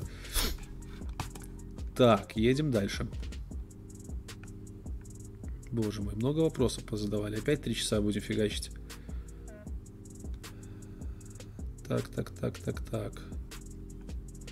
Потерялся. Вот. Э, бывают токсичные трения, ну, навряд ли токсичные джуны бывают, таких быстро выпирают. С такими просто тяжело работать. Если джуном тяжело работать, значит он не самый лучший джун, можно найти джуна получше. Так что тренируйте soft skills. А. Так, дальше там про Денвер разговаривают. Донаты. Донаты мне первые сделали. Блин, спасибо. Сегодня вечер открытий. Первый бан, первый донат. Кому надо, обращайтесь к Антохе, устроит на галеру. Я не буду говорить, про какую галеру ты говорил. Кстати, я... я та та та та та Дима пишет, что уже подписал анти-harassment policy в новой конторе. Димас Шульгин сейчас работает в Польше, я не помню, правда, где. в Япаме или где, Димас? Скажи, что вообще включает в себя анти-harassment policy? Такая штука, которой у нас вроде как нету. То есть harassment, понимаете, это вещь, типа буллинг э, женщин на рабочих местах подтрынивание, да? Это харасмент, по-моему, так он расшифровывается. Вот у нас как-то на это вообще не обращают внимания. А в прогрессивной Польше уже даже контракты подписывают. Так, донат, донат, донат. Отобразился. Все классно. Почему Java Junior даже на собеседовании не зовут? Неужели у Java такая конкуренция и самый высокий порог входа? Так, э, Вижу в онлайне Димас отвечает, что он работает в Варшаве, не в Япаме, а в Самбо ТВ. И что харасмент не только женщин включает. Ну, Дим, напиши, пожалуйста, что в этом харасмент полисе такого дикого было? Интересно узнать. Или там вообще все нормально было? Типа, подписал и забыл. А теперь возвращаюсь к Java Junior. Я думаю, не думаю, а знаю, что любому джуниору сейчас сложно пробиться на работу, потому что перегрет рынок вакансиями медлами и выше, теми, кто сами могут самостоятельно работать. И на таких ребят спрос. А джунов реально много стало, потому что все видят, что у нас э, типа хорошо. Ну, у нас, да, у нас хорошо в сфере IT. Много курсов открылось, и качественных, и некачественных. Соответственно, много людей получают первичное образование и стремятся войти в IT, чтобы со временем попасть в этот поток медлов, который все хотят. Поэтому любому джуниору будет тяжело. Мои знакомые, которые в этом 2018 году устраивались на работу джунами, не профильники, после курсов, в среднем они где-то с, ну, с 20 даже с 30 некоторые собесы попадали. И причем это собеса. Это не просто 30 писем отправить и сходить на два собеса. Ребята реально ходили на 20 полноценных собеседований. Они месяцами это делали. И в конечном итоге от собеса к собесу тренируясь, они проходили на работу. То есть вот такой сейчас путь. Нужно долго, упорно стучаться в двери, тренироваться, и в конце ты попадешь. Неважно, Java ты, не Java, .NET, не .NET. Почему ООП в Python некоторые называют игрушечными? Э, не знаю. За Python не скажу, про Python мало чего знаю, к сожалению. Знаю только, что красивый язык. Может, когда-нибудь возьму интервью у Python разработчика, вот, и тогда на Python отвечу ответит разработчик. На чем делать снежинки jQuery или нативно? Я за нативный JavaScript всегда. На курсе своем я только нативочку даю, потому что jQuery, он хорош для прототипирования, для тех людей, которые знают JavaScript, но не для новичков, потому что новички изучают эту библиотеку, и эта библиотека позволяет легко работать с дом-деревом, со страницей, грубо говоря, HTML-страницей. Но она абсолютно отличается от всего традиционного JavaScript, и плюс она очень ресурсоемкая, она очень как-то много выжирает, грубо говоря, ресурсов вашего браузера для того, чтобы сделать мелочь. Поэтому, если есть возможность, я советую, конечно же, нативному JS учиться, jQuery оставить на глубокую-глубокую, на глубокое-глубокое потом. На лет 5 его отложить. С jQuery вы еще успеете на старых проектах столкнуться. Не берите вообще эту ерунду к себе в голову, пока не столкнулись. Какой первый язык учить рекомендуешь? JavaScript для первого языка не заморочно? Чисто твое мнение. Мне кажется, что JavaScript... Больше всего вакансий на JavaScript для фронтенд разработчиков, но на JavaScript очень легко запутаться, потому что очень много всяких фреймворков. Но опять-таки Джуну фреймворки не сильно нужны, ему главное базы. Computer Science, то, на что всем стоит обращать внимание. Поэтому JavaScript хороший выбор. Хороший выбор. Главное найти хорошо систематизированные учебники, либо ментора, либо курсы. Ну, а также другие популярные языки. PHP, Java, э, C-Sharp на свой теперешний уровень, на своем теперешнем уровне, я бы, наверное, если бы мне предложили там, вернуться на 5 лет назад и начать на чем-то прогать, я бы э, все равно выбрал C-Sharp, ну, либо Python. Вот почему-то Python так все расхваливают, что мне прям очень хочется его попробовать, но я сейчас Go буду учить. Поэтому JS нормально. Так. Э, Грант Арсенович. Добрый вечер. Что думаете о специальности прикладная математика и информатика? Э, и о Казанском техническом университете. О Казанском техническом университете не могу ничего сказать, кроме того, что 2% моих подписчиков из, Каз... из Казахстана, это не Казань, извините, не Казань, не могу ничего сказать. Наверное, хороший университет. Прикладная математика и информатика даст вам отличную базу. Любой университет с прикладной математикой – и информатикой дают базу. Это то, чего нет у ребят, которые заканчивают курсы. Да, Казань... Казахстан, не, ну вы что, не так это пишется. Короче, если вам на курсах базы не дали, это, конечно же, вас очень невыгодно выделяет на фоне ребят, которые после универов пришли, знают алгоритмы, знают структуры данных, потому что это очень хорошо выстраивает ваш, вашу цепочку мыслительную. Поэтому, если есть время поучиться на таких специальностях, обязательно поучитесь. Универы жить не научат, и вам дадут классную базу. Но будьте готовы к тому, что какой бы универ вы ни закончили, даже самый профильный, вы все равно придете джуном. Нет таких универов, которые сразу учат медлов. Тебе нужен коммерческий опыт, как ни крути. Это то, э, грубо говоря, за что покупают нас, разработчиков. За коммерческий опыт. Но база очень важна. Мистер Енот пишет, что джуны с чистым языком программирования не особо нужны. Да, конечно, будьте готовы, что э, будучи джуном, кроме своего основного языка программирования, особенно если это веб, вам нужно будет знать и верстку, вам нужно знать будет JavaScript на базовом уровне.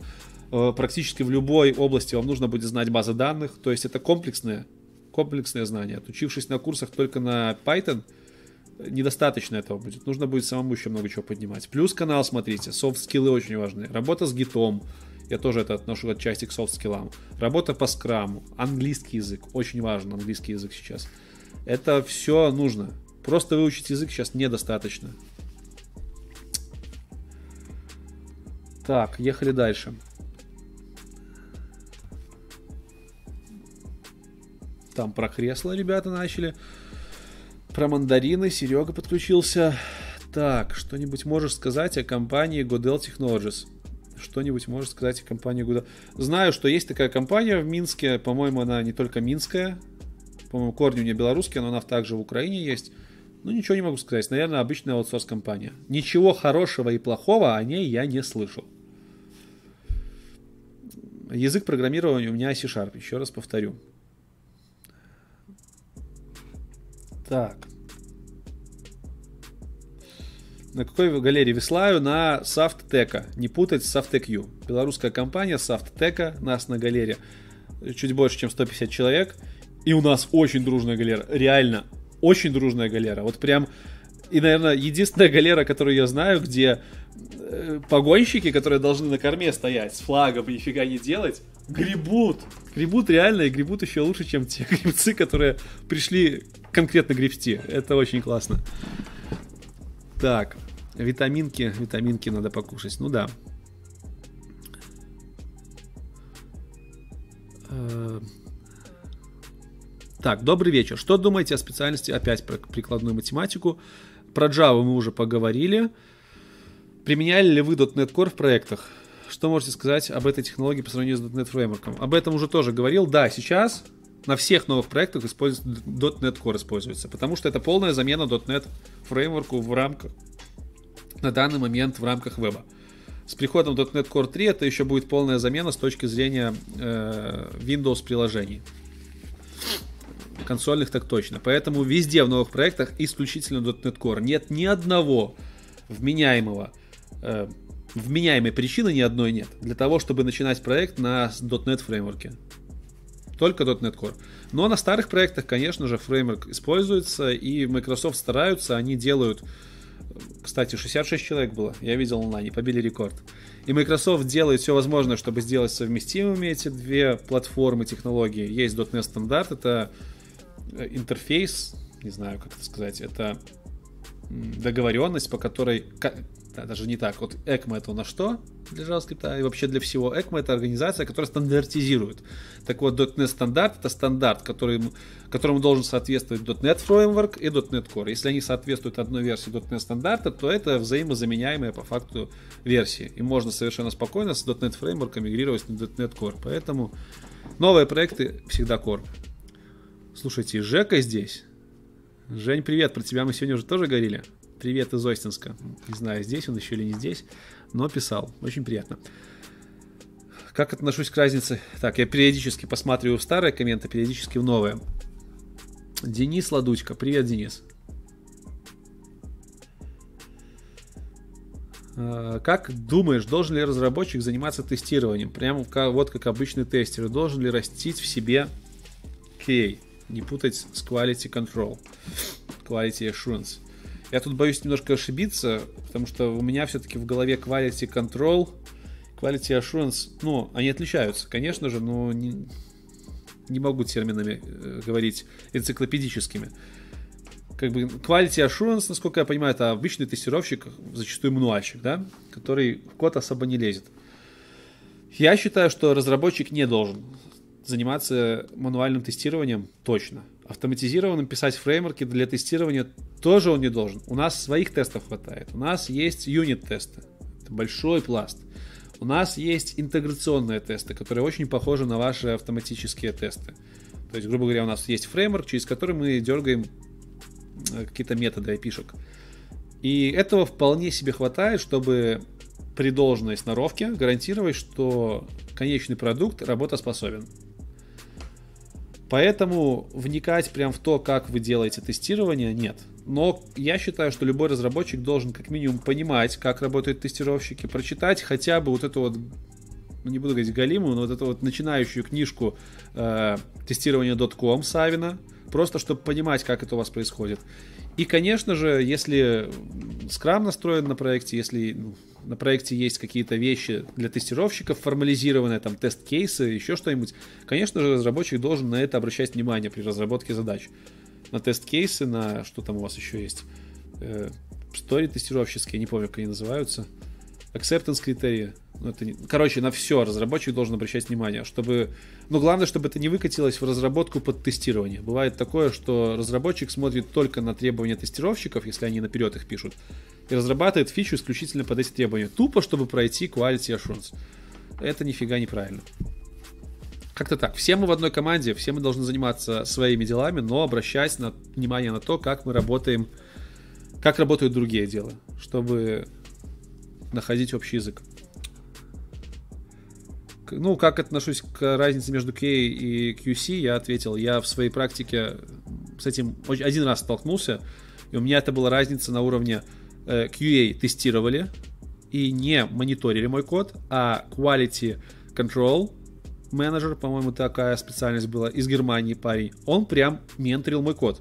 Не менторил, он его смотрел. Он смотрел мои комиты, и он даже иногда говорил, что вот здесь вот в коде у тебя просадка, пожалуйста, закрой ее. То есть вот у меня такая разница выделилась, но я не знаю, это так или нет. Тестирование это все-таки немножко темный лес для меня. Так, дальше про английский вопрос. На каком уровне английский нужно знать? На хорошем, на pre-intermediate, как минимум. То есть читать ты должен и, в принципе, более-менее без проблем рассказать о себе. И более-менее без проблем рассказать о предыдущем своем проекте. Это вот прям тот английский, который нужен. Так, теперь давайте к более старым комментам. Сева все про своего друга тестировщика пишет, что не сможет взять, стать наставником, потому что сам он не умеет учиться. Но это нормально, когда джуны сами не умеют учиться. Э, их нужно мотивировать. Самое большое приобретение джуна – это ментор. Это то, что все джуны должны себе искать. Человека, который не будет писать за вас код, но который скажет, что здесь вы написали какаху, переделайте. Очень важно такого человека иметь.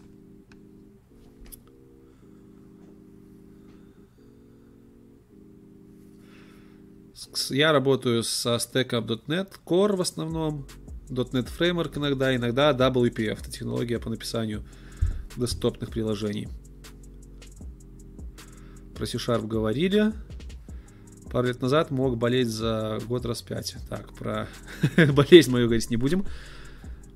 А, так, Java, Java, C-Sharp, Java, C-Sharp. Ну, это хорошо, что у нас такой тред зародился. игры. За игры тоже немножко поговорили. Что скажешь про замызганный Enterprise? Ну, скажу, что на замызганном Enterprise держится большая часть корпоративного сектора, поэтому какой бы он замызганный не был, с ним придется сталкиваться всем. Очень мало компаний, у которых, скажем так, маленькие проектики интересненькие. Ну, ну не мало, а, скажем, на удельный вес таких компаний на одного разработчика меньше. Хорошо. .NET Core 3, да, тут скинули, что он поддерживает Windows Desktop Application. То есть будет в .NET Core 3 замена наконец-таки Windows формам и VPF. Ну, я думаю, от Xamala никуда не денутся. Xamala не очень люблю. От это такая штука, которую Microsoft придумал для того, чтобы делать фронтенд на, на десктопных приложениях. Такой XML, который потом транслируется в объекты. И, ну, считай, объектно-ориентированное программирование на XML, на XML. Вот такая штука. Но другого пока нет. Какой редактор под Linux лучше для C-Sharp? Есть компания замечательная, JetBrains называется. Она выпускает кучу крутых штук для C-Sharp, для .NET, в том числе для Java. У них есть классный редактор IDEA, так называется Raiden. Вот она валит очень хорошо под маками, под линуксами. Можете попробовать. Плюс, по-моему, есть уже порты э, Visual Studio. По, по, по крайней мере, под маки точно, но они платные. Так, что у нас дальше? Как к олимпиадному программированию отношусь? Никак не отношусь. Пару раз участвовал в конкурсах от компаний айтишных, от Transition Opener. Задачи интересные. Э, с другом решали. Алгоритмист у меня друг сейчас в Баду уехал, Саша интервью у него брал программист, э, которого в армию забрали. Вот с ним решали. Задача интересная реально. но скорее интересное просто потому, что э, нужно поломать голову, как их решить, и такие задачки, они расширяют твой кругозор в плане языков и возможностей. А какой-то практический опыт они мне не дали. Хотя я два раза участвовал. Ну, как-то так. Не знаю. На работе встречал олимпиадных программистов, абсолютно такие же ребята, как и все остальные. Как найти первую работу Java джуниору, как и любому джуниору. Получать опыт, развивать свое резюме на гитхабе, рассылать кучу-кучу э, запросов на работу, кучу резюме рассылать постоянно и ходить на все предложения. На чем сейчас работаю? Работаю на .NET. Уже, кстати, давно с JavaScript не работал именно на работе. На своем домашнем pet проекте на проекте для школы нашей IT Genesis, работаю с Vue.js на фронте. Принципе, технология прикольная, но мне немножко мозг подносит после реакта. Начинал на языке C-Sharp, исконно. То есть я как начал на C-Sharp, так сейчас продолжаю на нем работать. Хотя со свою практику работал с пыхой немножко, Чуть-чуть совсем работал с рубями, они мне очень не понравились, очень неявный, как по мне, язык. И вот в скором времени буду Go подтягивать. Ну, еще там несколько языков по мелочи, совсем по мелочи. Просто есть ребята, которые говорят, мы не знаем, например, я не знаю, как работает э, Java, или нам Erlang. Я с ним совсем чуть-чуть работал. Ну, там написал два своих сервера, которые э, держали тысячу человек в онлайн. Ну, ты же понимаешь, что ерунда. Вот, вот это вот, эти чуваки, да, они знают языки. А я считаю, что мои вот эти вот хождения просто по небольшие правки в других языках, это все-таки не опыт. Пока что мое все это C-Sharp. Чем бы я заменил XAML? HTML. а почему нет? HTML сейчас везде. Ну, тут, конечно, сложно говорить. XAML не, нельзя заменить. XAML, он в .NET все-таки транслируется в объекты конкретные. Это, считай, Э, ну, очень такая сложная технология, и его просто так не заменишь. С ним просто нужно смириться, если ты ходишь на, десктопе. На десктопе. Работать под .NET тебе нужно будет изучать XAML. Это не такая уж сложная штука на самом деле. Ну, просто немножко парадигма, она э, необычная. Так. На мидла нужен опыт в компании. Да, конечно, нужен пойти на курс от компании и после к ним, как такой вариант. Я, ну, это хороший, не, не хороший, это вариант. Я к таким вариантам отношусь, наверное, больше холодно, чем тепло, потому что обычно после таких курсов взрывают очень сильно жесткие э, требования. Типа заключить договор минимум на 5 лет, либо подписать какую-нибудь бумажку о том, что ты во время курсов и после там не перейдешь на другую компанию ну, как бы мне это не очень нравится. Это ограничение свободы. Хотя по факту они бесплатно тебе дают знания. Но я бы не пошел.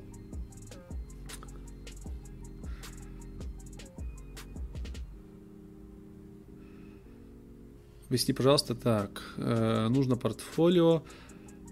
Тут уже у нас беседа завязалась целая. Как в школе учился, я ответил. Лицей Forever, конечно, лицей Forever. Лицеистов много на стриме, это меня радует. На чем сейчас программирую, я уже ответил. Программирую на .NET Core. Сколько зарабатываю? Зарабатываю. Кстати, сам спрашиваю постоянно этот вопрос. И зарабатываю больше 2000. Не буду точные цифры называть, потому что будет некрасиво. Вот. Но это стандартная вилка у JavaScript разработчика, ой, у .NET разработчика. На DevBuy можете глянуть. Скажу за себя, что на DevBuy по .NET, в принципе, достоверные данные. Если посмотреть медианы, там middle зарабатывает от не помню, middle, сеньоры зарабатывают от 2200 до 2700 в среднем. Это, в принципе, те расценки, которые в Минске .NET девелоперам сеньорным дают. Даже до трех там, по-моему. Так, чистыми или нечистыми, тут вопрос такой. Да, чистыми, и это хороший вопрос всегда, когда вы на собеса приходите, старайтесь узнать, чистыми вам зарплату предлагают, либо нет. Чистыми это то, что вам на руки придет. Потому что есть до сих пор такие компании, которые говорят про зарплату, а потом, когда вы уже подписали договор, оказывается, что эта зарплата была оглашена до вычетов налогов. То есть вам там сказали, что вы будете 1300, 1000 получать, 1300, например, да? А потом вы приходите на работу, а вам приходит 1300 минус 13%, потому что 13% это подоходный налог в нашей стране. Поэтому на это обращайте внимание. Хорошо, едем дальше. Лицей Forever. Yeah. Виват лицей.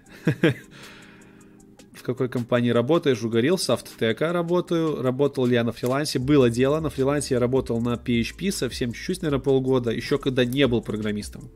Это те времена были, когда я просто сайтики делал. Я начинал с того, что делал сайтики, верстал их. И чуть-чуть в PHP умел.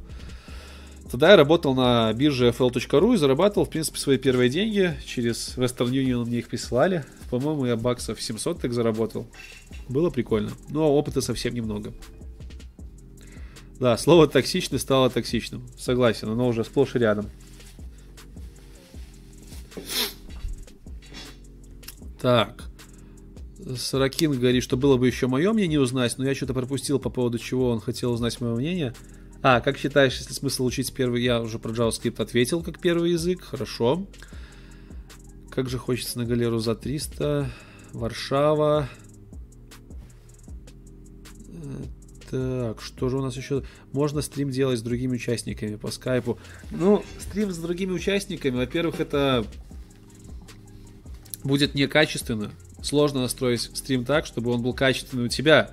А еще сложнее сделать так, чтобы он был качественный у человека, который сидит за тысячу километров от тебя. У человека не будет микрофона, возможно, не будет камеры хорошей. Я все-таки за качественный контент. И YouTube любит качественный контент. И вы любите качественный контент. Поэтому лучше уже снять дорогую камеру в прокат, студию, и там с хорошими микрофонами все хорошо сделать. Да, пора менять рекорд. 64 человека, было 66, я видел. Уже сейчас 61. В конце после стрима YouTube пишет, сколько максимум было на стриме. Я потом запишу. Э, учусь чисто по курсам на ютубчике. Это нормально или нормально, или лучше проходить платные курсы? Это абсолютно нормально. Это абсолютно нормально, если хватает усидчивости, хватает ресурсов, чтобы самому все понимать, если есть ментор, который тебе еще помогает, то это вообще классный вариант. Я в свое время так по книжкам учился. Я не сильно видеоконтент как-то воспринимал. Да и сейчас не сильно люблю уроки смотреть на ютубе, я больше книжки читаю. Если есть возможность, если есть усидчивость, только так и делайте, нафиг все курсы. Курсы зачем нужны? Чтобы найти ментора в лице преподавателя, который будет вас пушить, постоянно толкать и что-то делать. И для того, чтобы вам дали структурированность данных. То есть не просто вы выхватывали кусками, а чтобы у вас была какая-то структура. Все это дают курсы бесплатные. Абсолютно все. Книжки это все это дают. Просто не у всех есть усидчивость, не у всех есть возможность найти ментора. Это то, что дадут вам платные курсы. Дальше едем. Димон пишет, что harassment policy, э, в нем не было никакой дичи в поиском harassment policy. Написано, чтобы не гнобили других по каким-то признакам. А только вот сомнительный момент, левый чел может настучать HR. Ты с кем-то там зашутил. Ну, да, блин, к сожалению, есть такая штука, что в Европе частенько мимо... В Европах, в Америках частенько стучат мимо тебя. То есть ты там, не знаю, заклеил мышку на 1 апреля, чтобы она не работала, а чувак пошел, он стучал на тебя начальнику, не поговорив с тобой, не поняв прикола. Да, такое бывает. Ну, прогрессивная Европа, что у них там? Черная пантера взяла три Оскара, по-моему. И я считаю, что заслуженно. Фильм классный. Ну, по крайней мере, один за саундтреки, она заслуженно взяла Оскара. Все остальное, конечно же, политика. И все эти harassment policy тоже политика. Ну, как бы, нужно привыкать. Димас, зато теперь ты в Польше, я тебя поздравляю. Голубая мечта многих белорусов в твоем лице исполнилась. Вот Кобальт пишет, что видел челиков, которые за два месяца на медлов шли с нуля. Ну, не знаю, не знаю, это очень сложно. Это как сеньор за год. Как бы, да, продать себя сеньором могут, но очень большой вопрос, обладаешь ли ты спектром знаний, таким спектром знаний, чтобы сравниться с другими сеньорами которых продают за столько же, ну, которые там 3 или 4 года уже батрачат. Там пошли в чате разговоры про React на английском, нифига себе, это что, собеседование устроили? Про ООП вопрос. Хостпик задал. Стоит ли учить ООП, если уже начал изучать Java? Ну, конечно, блин. Конечно, Java — это язык, который базируется на парадигме объектно-ориентированного программирования нельзя изучить Java, не знаю, ОП. Но нельзя. JavaScript еще как-то, он скриптовый там язык, можно в функциональном стиле писать. Э, вот, в процедурном даже, по-моему, не знаю. Java, C-Sharp, это исключительно ООП. Конечно же нужно, конечно же. Изучил синтаксис, все, сразу после этого пошел читать Мартина, солиды, что такое, что такое полиморфизм и наследование, ты в принципе уже должен знать. То есть обязательно. ООП, One Love. Потом еще и паттерн, чтобы вообще всех поразить на собесе. Блин, вопросы, вопросы. Э, на фронте сейчас разделяют верстальщиков и джейсеров, и по деньгам, причем не всегда большая разница. Ну, не знаю, я как-то последнее время очень мало верстальщиков видел. Обычно это фронтенд разработчик, который и верстать умеет, и в JS втыкает. Но вообще сейчас какая-то проблема. Full-stack разработчики и JavaScript разработчики реально фигово знают HTML. Ну, фронтендеры еще не так, но вот фуллстекеры, дотнетчики, например, они вообще не знают HTML. Они не могут нарисовать трехколончатый дизайн некоторые. Вот ну, это как бы, наверное, нормально, потому что ребята о другом думают. Но все-таки такие базы тоже стоит знать. Для того, чтобы, ну, просто из-за какой-то фигни, которая решается за 5 минут, не терять целый день. А HTML, он поднимается за 2 недели буквально. Вот сейчас экспресс-курс бесплатный в Академии Генезис проводили, бесплатный. 70 человек записалось. На первое занятие пришло 40, закончило только 7. Но за месяц ребята подняли свой уровень фронтенда на такой, что любому сеньору дадут прикурить. Ну, то есть там реально нечего учить. И фронтенда в смысле верстки, HTML, CSS. Пожалуйста, за ответ. Саракинг, пожалуйста. Так, про QA уже ответили. Про английский ответили. Э, мистак, мисточек, или майстак, майсточек вопросик задает задает вопрос. Ситуация у него такая. О, 70 человек. 74, блин, пацаны или девчонки, рекорд. Спасибо вам. Всем лавки, всех люблю. У нас новый рекорд. Э, ситуация. Решил войти в IT фронтенд. Учусь, курсы, все дела. Уже год прошел. Друзья, айтишники гонят идти на собеседование. Но чувствую, еще есть тема. Где еще плаваю? Доучивать или дерзать? Я думаю, если ребята, айтишники хорошие, говорят, что стоит уже пробовать, то стоит пробовать. Потому что по себе помню, будучи джуном, даже медлом, и даже сеньором, ты все равно думаешь, что ты мало чего знаешь. И действительно, еще куча тем для изучения. И нужно найти вот эту золотую середину, когда уже стоит э, идти дальше. И обычно людям со стороны виднее. Э, на джуна, если ты фронтендер, если ты знаешь JavaScript хорошо, верстку хорошо, с базами минимально знаком, и вообще будет классно, если ты какой-то фреймворк минимально знаешь, то, конечно, иди спокойно, абсолютно. Компьютер сайенс еще вот желательно подучить, чтобы вообще всех обескуражить. И просто бучка. Э, кто-нибудь в курсе, насколько технология вроде RN и Flutter теснят Java и Swift и так далее на рынке мобильной разработки? Так, Flutter, Flutter, Flutter. Это какой-то язык, по-моему, от Гугла. Честно, вот тут мало чего могу сказать. Теснят или не теснят? Знаю, что Swift, он как бы единоличный король на рынке разработки под iOS, там вообще некому его теснить.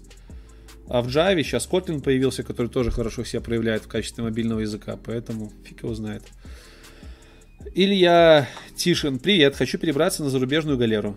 Ты пообщался со многими ребятами, кто уже там. Кто-то, что-то общее их объединяет, как прогеров людей.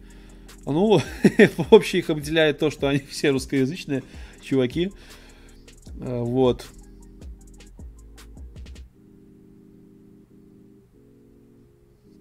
А, очень так, это просто отвлекся на вопросы. Что их еще объединяет? Всех их объединяет дерзость. Они не боялись оставить то, что есть здесь. Вот это реально, это большой ограничивающий фактор. Просто взять и поехать. Все они реально брали и ехали. Это самое сложное. Это не относится к IT ни к чему, они просто брали и поехали. Плюс, конечно же, у них язык. Помните, у Антона по умолчанию хороший язык был, он сделал relocate.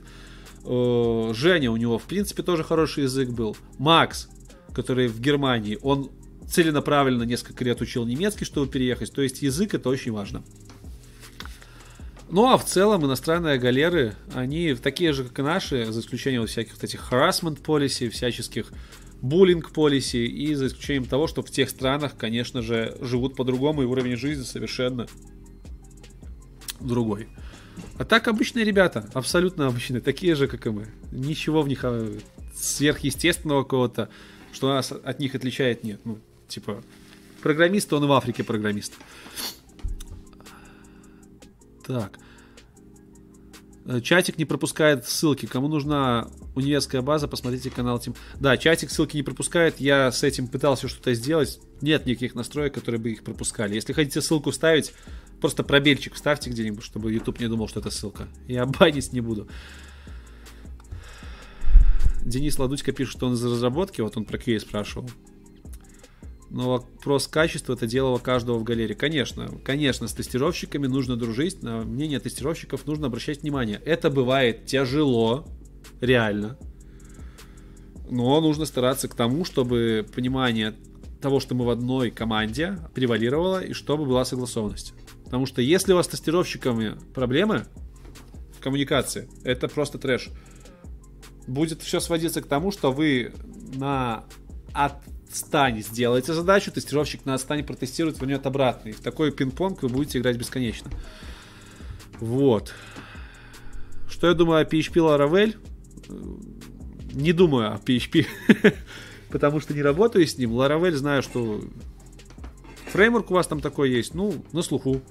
Но Symfony больше на слуху, чем Laravel. Хотя я не кручусь в PHP. Вот, там написали, что один из двух лучших фреймворков, второй наверняка Symfony. Блин, сколько вопросов.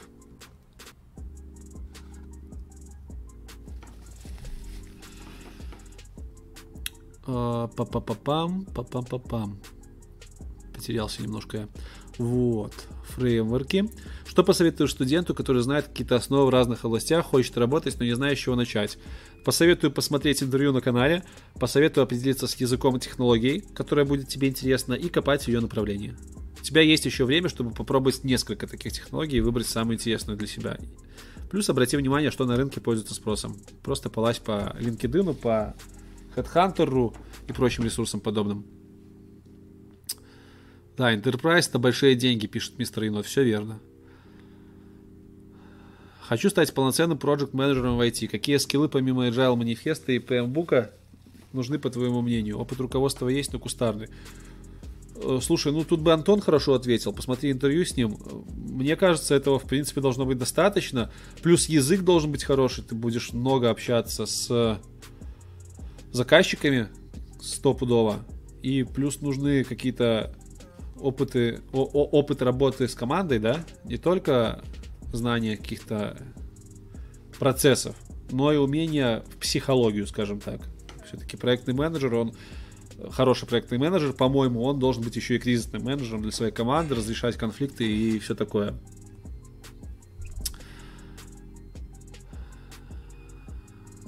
Так. ПВТ 9%. Ну ладно, не будем про ПВТ. Про налоги я могу много чего рассказать. Я сейчас типа еще директор компании, директор школы. Там с налогами просто скажу, что вот те, кто хотят свой бизнес, бизнес открыть, будьте готовы к тому, что около 50% вы будете отдавать государству. Да. Поначалу я не думал об этом, думал там вот 13% подоходные, все на самом деле там хватает налогов, и в общей сумме в Беларуси, если ты не в ПВТ, выходит, что ты платишь, ты точнее тратишь кроме зарплаты на сотрудника еще 48.6% от зарплаты, ты платишь государству. В ПВТ все гораздо менее жестко. Мне 27 лет недавно стукнуло. Кстати, 4 февраля. И, кстати, стикеры мне на ДР подарили. И я их вам не показал. Ха-ха-ха. Не знаю, видели вы их в Телеграме или не видели. Вот вам. Сейчас покажу. Мой Телеграм. О. Так. Все, увидели все мои секретные чаты. Ужас. Где этот стикер-пак? Вот он. Вот он. Вот он. Короче, эти стикеры сейчас в Телеграме есть. Я их в ближайшее время адаптирую под э, под винил, распечатаю и, как и обещал, буду раздавать на улице всем. Нарисовал мне их мой оператор Михон, за что ему отдельное спасибо. Все вы знаете, что я называю LinkedIn, LinkedIn через букву Е. Имею право. Вот такой стикер покедовал, вот такой стикерку. Э, блин, ну, короче, вот такие прикольные стикерочки, адаптирую их и сделаю на виниле. Так, о, за стенкой. За стенкой началось, начался курс гитары у кого-то. Так что будем слушать еще и гитарку на фоне. Не знаю, слышите вы за музыкой или не слышите, дайте-ка. Раз, раз. А, наверное, не слышите. Да, есть общий телеграм-чат, в который я выбрасываю анонсы видосов, в который я выбрасываю дополнительные материалы по видосам. Ссылка на этот канал, вот она. Где-то сейчас, вот камера. Вот. t.me slash itbird. Это ссылка на чат. Ну, это не чат, это не чат, это канал. Там нельзя чатиться. Поэтому подписывайтесь. Мне 27, да. я, я... Мне 27, и я бородат. Э, что изменилось после того, как я стал лидом? Изменилось то, что у меня первое время вообще не было времени на программирование. Я занимался исключительно оценкой временными, а, временными оценками и распределением задач. Исключительно. Плюс очень много времени тратилось на митинги по установлению процессов. Сейчас я программирую процентов 40 времени, и 60% времени я занимаюсь environment'ами. То есть делаю то, чем занимаются DevOps. Настраиваю э, CI, CD. Э, собственно, это, в принципе, задачи Team Lead. Программирование резко уменьшилось по количеству увеличилась куча других, появилась куча других, скажем, менеджерских и девопсовских задач, что, в принципе, мне нравится. Хотя первое время было сложновато. Angular уже прошлое? Да нет, не думаю, просто Angular он немножко по другие задачи, нежели React сделан. Angular побольше, Angular посложнее, в некоторых местах побыстрее, в некоторых помедленнее. Но React быстрее для, для, для начала. SQRS. Используете ли? Что это за фигня? Вот сходу я прям даже не знаю. Ну-ка. Я не чураюсь того, что я чего-то не знаю. Давайте я просто при вас Загуглю. Сейчас загуглю, окажется, это какой-то общепринятый термин, и мне будет очень стыдно.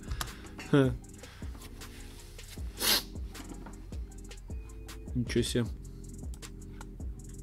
Command Query Responsibility Segregation. Оперативная. И... Слушай, наверное, это какая-то common штука, но я про нее не слышал. На следующем стриме буду более подготовлен.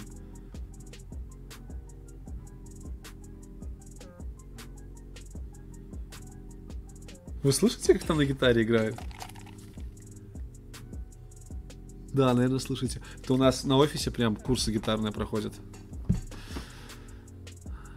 Ладно, не будем на SQS останавливаться. Не, не знаю, что такое. Поехали дальше. Ехали дальше. Э, про Angular опять трейдик развели. Что значит, должен знать уметь middle? Ну, middle. Чтобы продали тебя как мидла, ты как минимум должен хорошо владеть английским языком на уровне того, чтобы рассказать, чем ты занимался и понять собеседника. И ты должен уметь делать задачи самостоятельно. Этого, в принципе, достаточно. Код-ревью платных курсов ценно. Код-ревью платных курсов. Я о таком, честно говоря, не слышал. У нас на курсах мы делаем код-ревью, если ты про это. То есть, да, мы через гид работаем с студентами и проверяем их код. А что такое платное код-ревью? Э, и знаю, есть сервисы, я на стене на канале постил ссылочки на них, в которых можно в этих сервисах зарегистрироваться, можно заплатить денежку, и тебе будут ревьювать твой код. Такие сервисы есть. На стенке на канале в Ютубе поищите ссылки.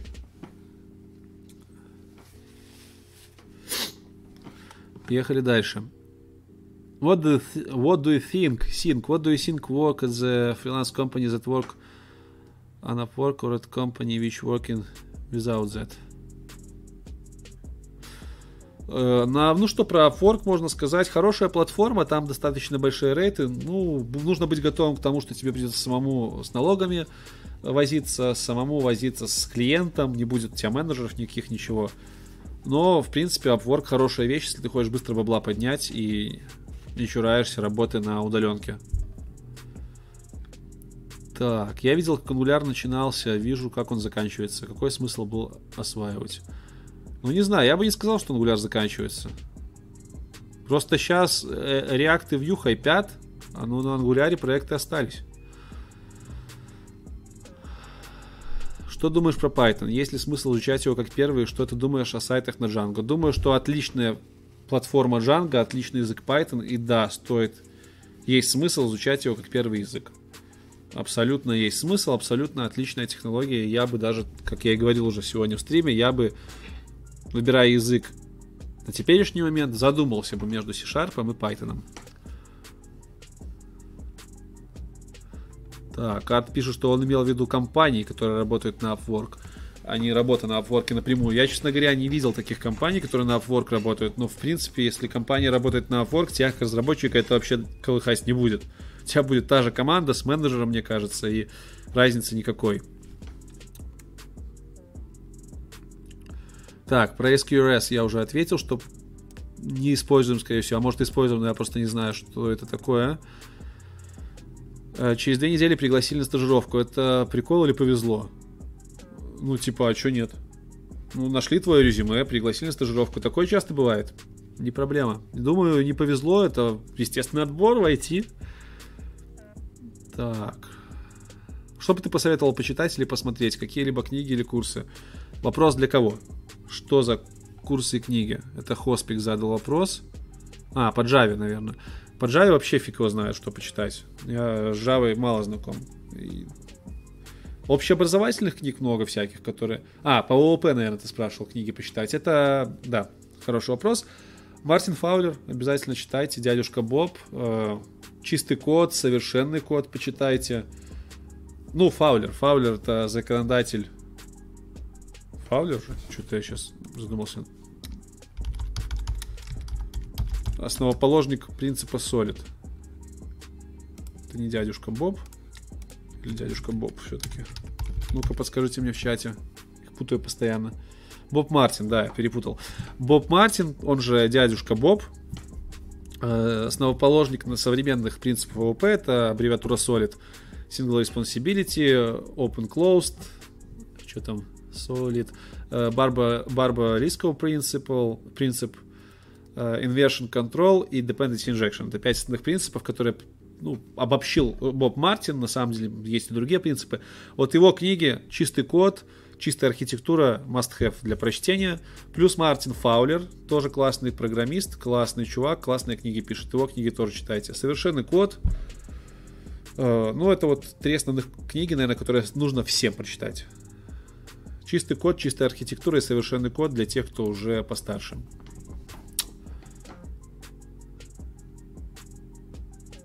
Да, интерфейс segregation, э, я не так сказал.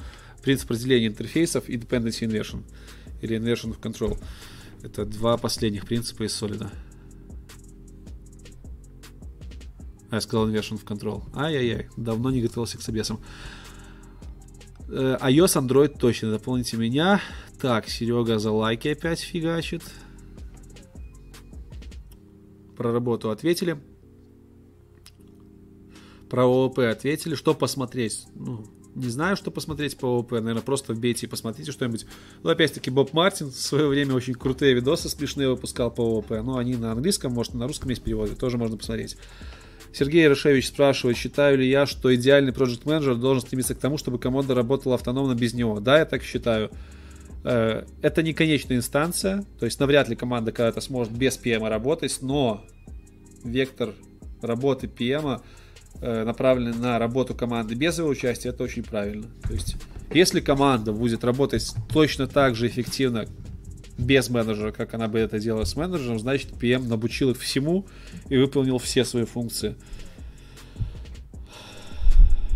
Блин, опять про CQRS спрашивает ни о чем и обо всех. Да, фиг его знает по CQRS.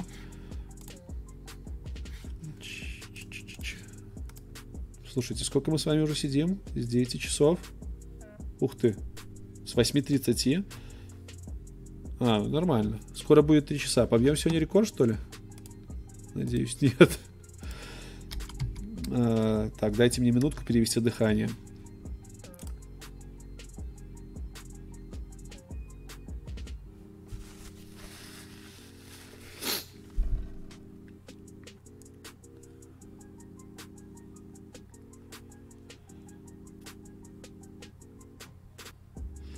Я тут вот сейчас открыл статейку про SQRS, понял, что это архитектурный стиль какой-то для отделения чтения и записи операций. На практике не доводилось вообще с DDD работать, с Data Driven Development. То есть обычно это э, обычная разработка, иногда это разработка через тестирование, реже это feature-driven development с DDD как-то. Не знаю, и вот эти все шеринг-системы, высокие нагрузки, пока у меня в опыте такого не было. Я бы хотел в, в ближайшем будущем попробовать, попробую что-нибудь на хайлоуде, потому что это тема, которая меня интересует, то есть высоконагруженная система, тот опыт, которого меня сейчас не хватает. Так-то я и жнец, и дудец, но вот высоконагруженная система это мой гэп, мой провал. Профитно ли применять с головой? Так, хорошо.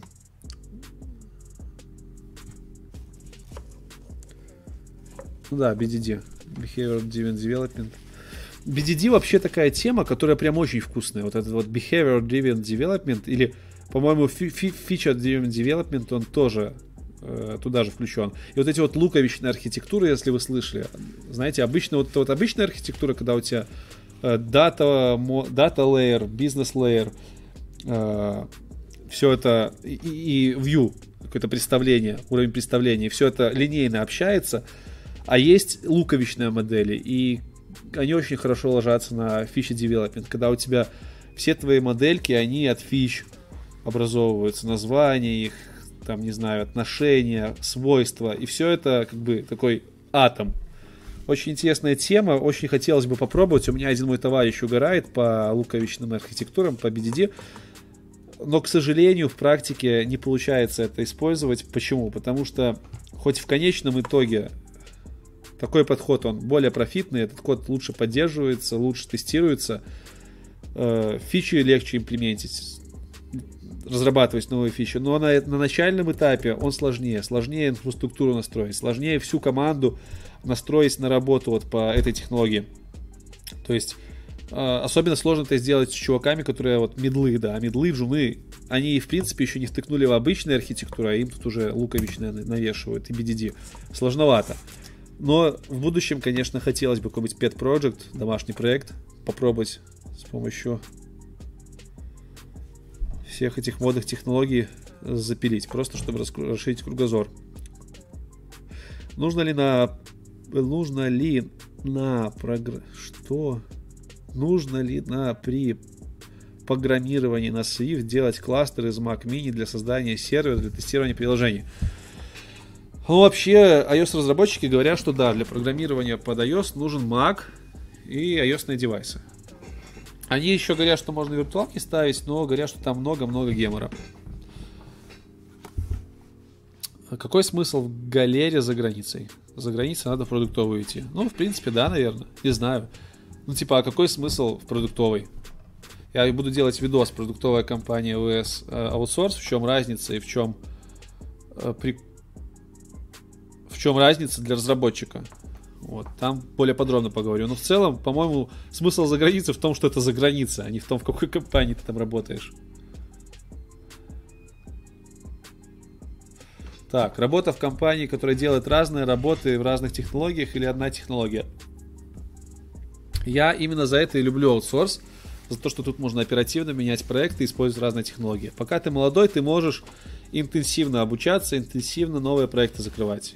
Пока у тебя нет застоя, пока у тебя нет вот этой вот аморфности какой-то такой, типа не аморфности, а желания быть в э, зоне комфорта. Поэтому в аутсорсе тут просто. Тут ты пришел, проекты быстро начались, быстро закончились, ты перескочил на другую технологию, на другую доменную модель. Поэтому я люблю больше такое.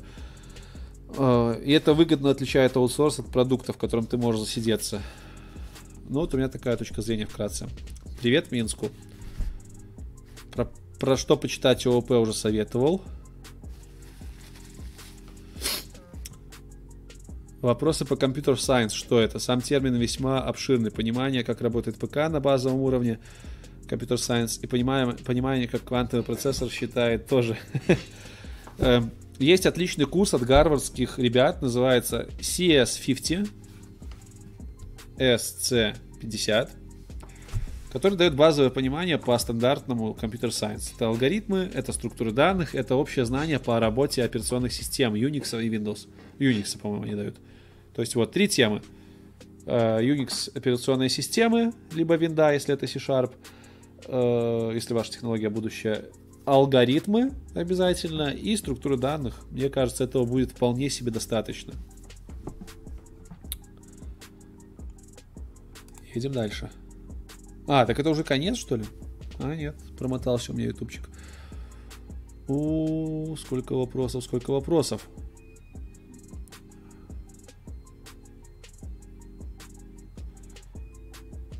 Аутсорс это бурная, бурная молодость, а продукт спокойная пенсия. Вот классно подмечено, я прям бы даже выписал.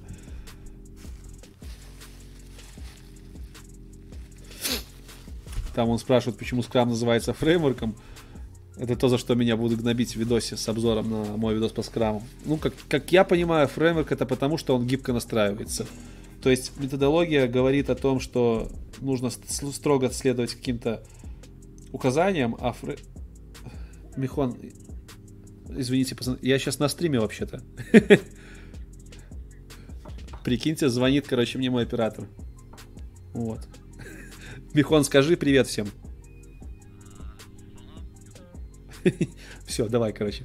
Давай, давай. Перезвоните.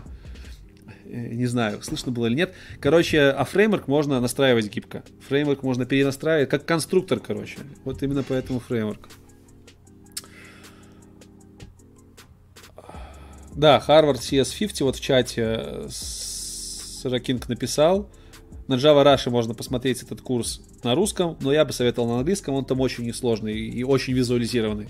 Очень хороший курс для общего понимания. Как продвигаю канал? На что обращаю внимание при развитии YouTube канала? Как продвигаю? Вот сейчас думаю рекламку дать на популярных айтишных каналчиках некоторых такую недорогую в пределах 50 долларов. До этого рекламу не давал. Очень хорошо LinkedIn работает, там посты разбирают как горячие пирожки. Вконтакте по группам разбрасываю свои видосы. А, ну и в принципе все. Сарафанное радио. Контент хороший, особенно интервью. И вы, спасибо вам за это, не чураетесь рассказывать про канал своим товарищам. Вот. Поэтому сарафанное радио работает очень хорошо. Ну, плюс, естественно, какие-то курсы я просмотрел. Я называю видосы правильно, хэштеги выставляю, выставляю названия видосам более-менее хайповые, релевантные, э, делаю обложки, за оформлением канала слежу, то есть очень много там нюансов. У меня есть на канале один видос, как сделать, зачем программисту канал на ютубе называется, можете глянуть. Я там, в принципе, рассказываю вообще, из чего состоит канал на Ютубе, на что стоит обращать внимание. Там очень-очень много нюансов, можно целый курс делать. вот, вот по поводу того, как канал на Ютубе продвигать, создавать. Тут можно долго говорить.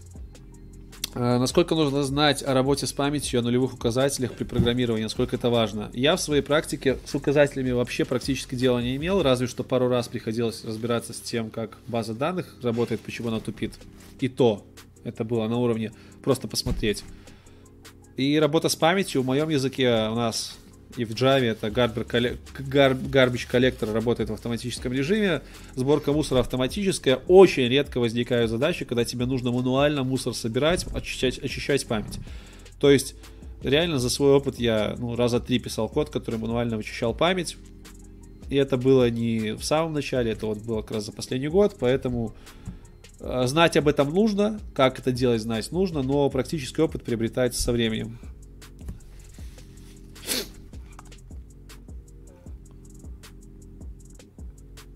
Про MongoDB из SQL еще не видел этот вопрос, да.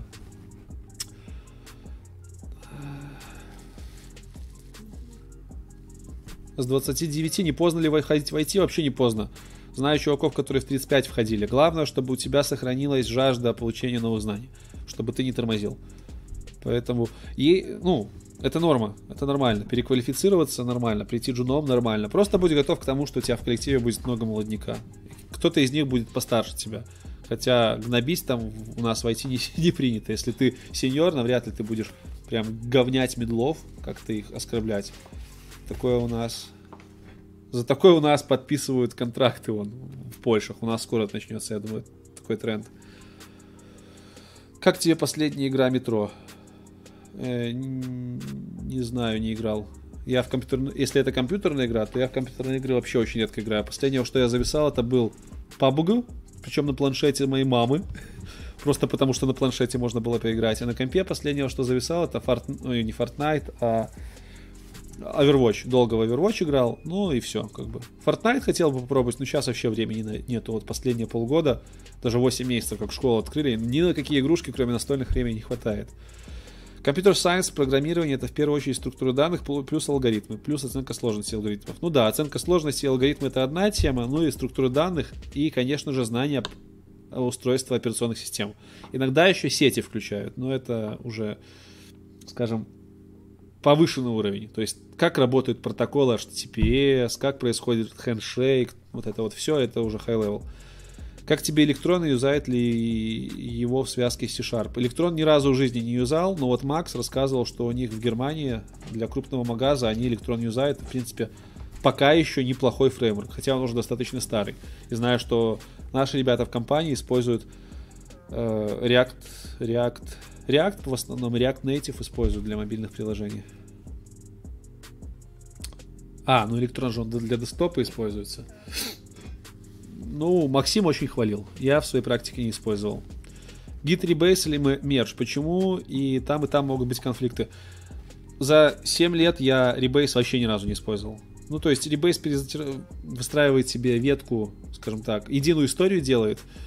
Как-то реальных на практике случаев, где нужен был Rebase, не встречал. Всегда был Merge, ну, а конфликты как бы разруливаются достаточно просто если у тебя нормальная мержилка, если ты плюс-минус в теме того, какой код написан. Ну, если конфликт есть и там, и там, то какая разница.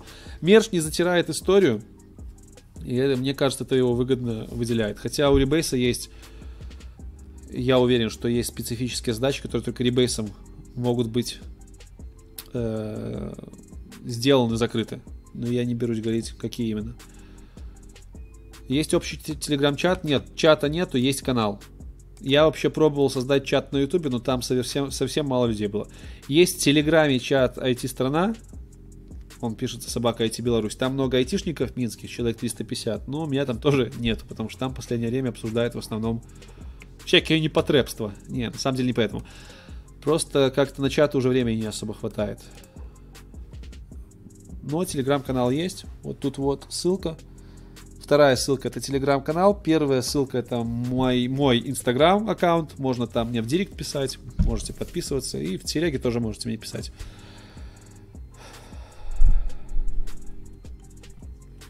Итак. Где? Так, подскажи, пожалуйста, насколько в данный момент актуальна MongoDB? Просто по сравнению с классикой SQL. Я просто смотрю, что он сейчас неистово набирает обороты. Я скажу так, что MongoDB был на хайпе еще и 8 лет назад, когда я только про него узнал на каких-то там двухдневных курсах в ПВТ, ой, не в ПВТ, а в транзишне. Насколько я знаю, насколько я знаю, MongoDB используется там, где есть большие наборы данных, там, где данные хорошо ложатся на документальную модель, то есть как бы документы хранятся, там, где не нужны жесткие связи, ну и как бы вот, много данных у них с Mon... у NoSQL баз данных и у реляционных баз данных немножко разное э, предназначение, разные сферы применения. Поэтому сравнивать их как конкурирующие технологии я бы не стал. Ну и плюс MongoDB у меня опыта особо не было. У нас э, в .NET мы MongoDB не используем, потому что нативных адаптеров нет. У нас компания Microsoft в Azure предоставляет Cosmos DB, такую аналог NoSQL баз данных, где можно документы хранить не связано. Ребята наши работали с Cosmos DB у меня в отделе и, честно говоря, плевались очень много, потому что было сложно. А почему было сложно? Потому что заказчик у них типа новатор был и говорит, о, а MongoDB на хайпе, давайте мы всю нашу SQL базу перегоним на MongoDB. И в той же парадигме, типа, ну, просто заменим SQL на, на NoSQL. И ребята очень много откушали и в, плане производительности, и в плане того, что нету жестких связей реляционных. То есть переложить модели реляционных баз на э, новый SQL это, ну, мне кажется, неправильно. Нужно с умом применять NoSQL и как бы понимать, для чего оно применяется. Но для чего оно применяется, я вам сейчас не расскажу, потому что опыта пока не было. Знаю только, что для всяких данных больших вроде как нормально валит не для Big Data. Ладно, не буду запутываться. То и вас запутаю. Может, кто-то в чате он ответит. Там наверняка есть чуваки, которые с MongoDB работали.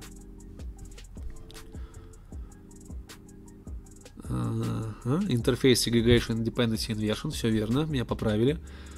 Single Responsibility. Так я же так и назвал. Single Responsibility, принцип единственной ответственности. Это те самые принципы объектно-ориентированного, принципы объектно-ориентированного программирования по дядюшке Бобу, по Бобу Мартину.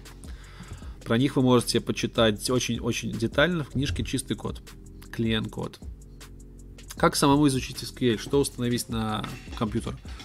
Э, ну, что изучить? Э, что? Можно на примере MySQL изучать, либо MSSQL. MySQL легче в плане установки. Просто скачиваете себе архивчик с их сайта, скачиваете программку для визуальной работы с сервером, чтобы не пришлось... Просто по умолчанию со SQL сервером работаю через консоль. Поэтому нужно скачать еще дополнительную программу, которая предоставляет интерфейс. Для MySQL она называется MySQL Workbench. Workbench. Для MS SQL она называется MS SQL Management Studio.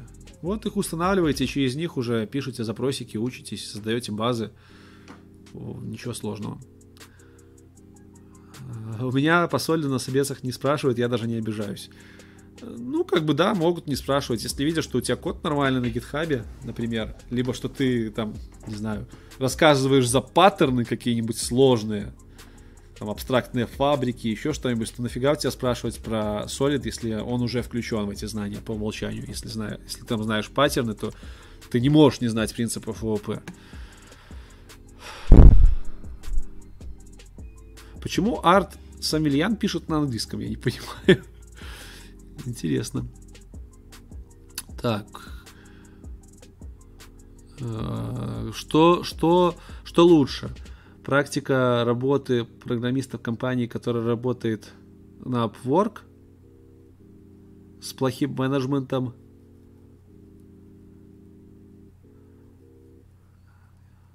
и ты должен делать разные проекты на разных технологиях. Но это зависит от того, чего ты хочешь. Если ты готов к разным технологиям, разным проектам, то это только плюс. Ты сможешь попробовать абсолютно разные вещи.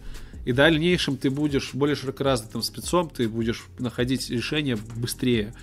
Потому что ты уже видел, как они делаются с помощью других технологий. Как бы, но это требует очень много энергии, это требует очень много усилий, очень много ресурсов. Я считаю, вот как мистер Енот писал, пока молодой, фигач а на старости уже будешь плавать в, э, в продуктовой компании, либо вообще в своем стартапе. Так, что вы там в онлайне пишете? Вон, там пишут, что с MongoDB имеют дело. Штука интересная. На YouTube чекнуть настройку и пошли ковыряться. вот. MongoDB можно на ютубчике научиться.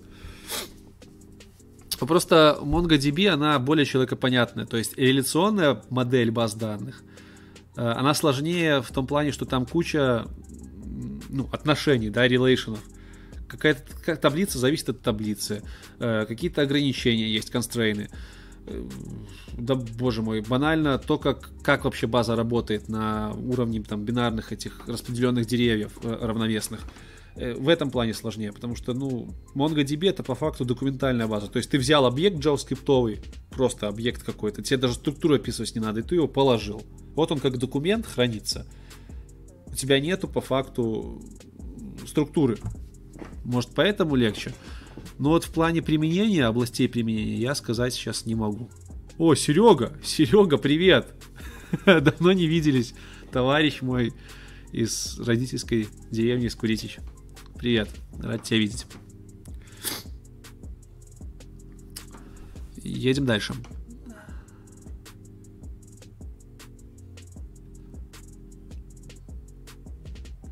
Что делать в областных городах РБ, где нет спроса на Python? Data Science, Django, дома пишу и анализирую свои увлечения на питоне. Э, ну что делать? Если не хочешь переезжать в Минск, то работать удаленно. У нас в компании некоторые ребята так и делают. У нас, допустим, в моем отделе, у нас отдел небольшой, 10, по-моему, 9 человек. Если Виталик здесь на стриме, он меня поправит обязательно. В общем, один из парней работает удаленно уже давно из Витебска. Вполне себе спокойно. Я думаю, если приехать на собес, прособеседоваться, если ты хороший специалист, то тебе без проблем разрешат работать удаленно. Давай отдельно стрим с примерами про SQRC. да, я подчитаю, немножко попишу коды, и можно зафигачить отдельный стрим. Э, «Идеальный программист» дядюшки Боба книжка есть. Читал я «Идеальный программист», но я читал ее после рефакторинга. Рефакторинг, по-моему, Роберта Мартина как раз таки. И, честно говоря, они мне показались ну, очень похожими. Ну, в принципе, во всех этих книжках по ООП, по принципам, все плюс-минус одинаковое. Просто ты их читаешь, и ты повторением себе все больше и больше в голову вклиниваешь правильные принципы. Поэтому всех можно читать. Вот. Да, вот там про удаленку говорят, что удаленно можно работать, конечно, всегда можно, если ты... Но джуном удаленно тебя навряд ли возьмут. Если ты уже там как минимум middle серьезный, то там проблем меньше. Э, ну как не читаю? Я стараюсь все вопросы читать, просто их тут настолько много, что иногда и пропускаю. Так что не обессудьте, пишите заново, если пропустил что-то. Что у нас там в онлайне? Про Objective-C, что ли? Опа! Objective-C дальше отвечу, а вот мистер Ино знает про Кудитичи в Петриковском районе. Интересно, откуда? Да, Кудитичи в Петриковском районе, там у меня жил дедушка и бабушка, я там проводил кучу-кучу времени в детстве.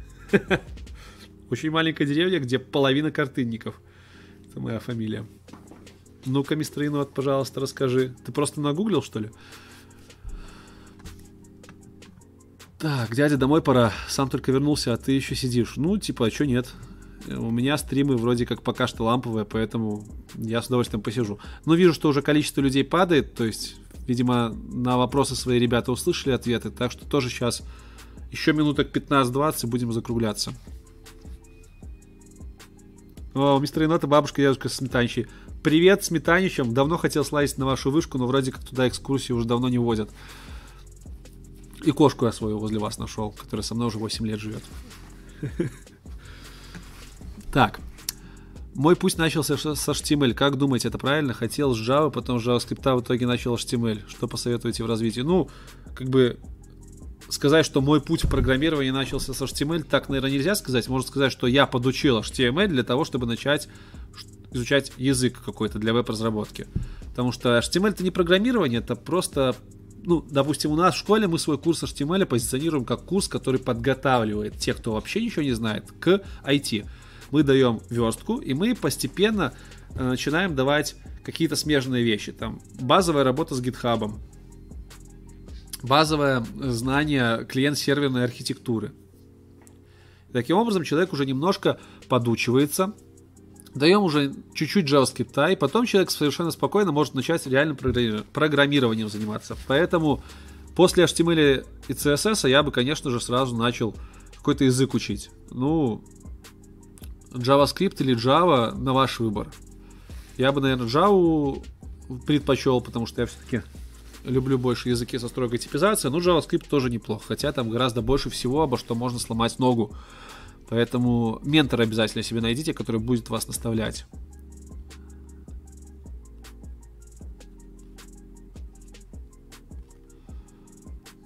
Так, Арт Самильян все не теряет э, не теряет бдительности и пытается у меня выторговать информацию о том, где лучше работать в компании технологической, где, в компании, где много технологий, либо в компании, где твоя конкретная технология, арт, я уже ответил, что много технологий это хорошо. Главное, чтобы технологии были в рамках твоей платформы. То есть, если я пришел работать с дотнетером, а мне сказали, давай-ка ты квалифицируешься, в, не знаю, в сишника, я, конечно, скажу ова, потому что, извините, но я еще не нахватался нужных знаний у себя в области, мне еще здесь интересно. А если мне сказали, что вот ты пишешь веб, а тут пришел заказ под мобилки, давай-ка ты на Xamarin .NET там попробуешь к мобилке написать. Я скажу, конечно, блин, это же .NET, это моя платформа, и я просто еще больше узнаю э, возможности этой платформы. Скажу класс и схожу, схожу на этот проект.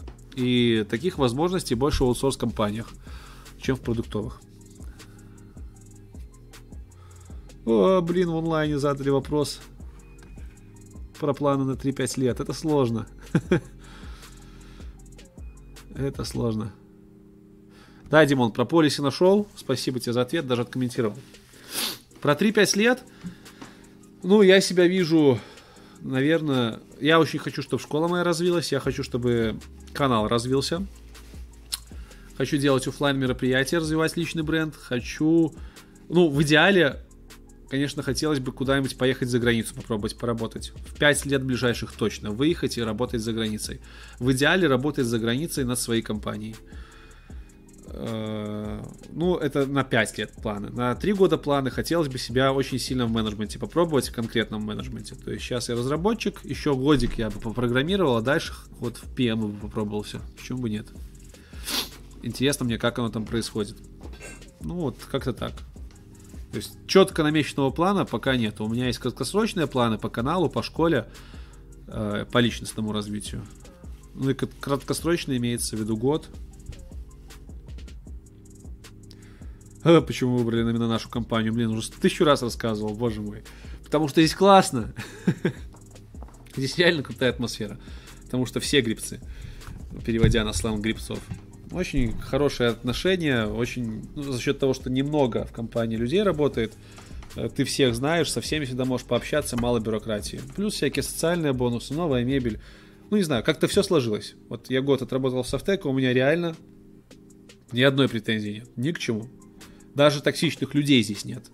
Наверное, повезло. Вот как-то я влился. Так, BDD норм. Да, BDD это норм.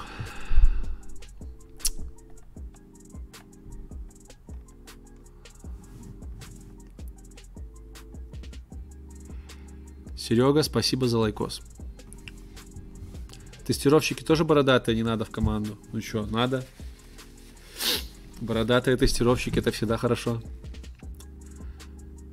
А, да, кстати, вот Алексей. Не, ну Алексей Васильевич там просто управляет, что HTML это язык программирования. Да, там не, он, по-моему, не писал, что это язык программирования. Так что не надо парня э, гнобить. Но в целом меня забавляют ресурсы, которые составляют топ языков программирования и включают туда SQL и HTML. Просто берут типа выборку из Stack Overflow, в которых написано языки и технологии наиболее популярные. Они не обращают внимания на это и делают такие типа обзоры. Ого! топ-10 языков программирования, там, Java, C-Sharp, HTML, SQL. И ты такой думаешь, ё-моё, ну наймите вы нормального редактора из IT, который будет вам говорить, что это не языки программирования.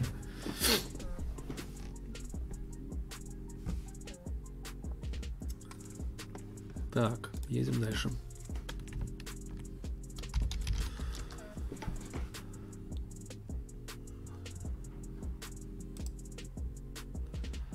Так, немножко переведу дыхание, тоже долго с вами говорю.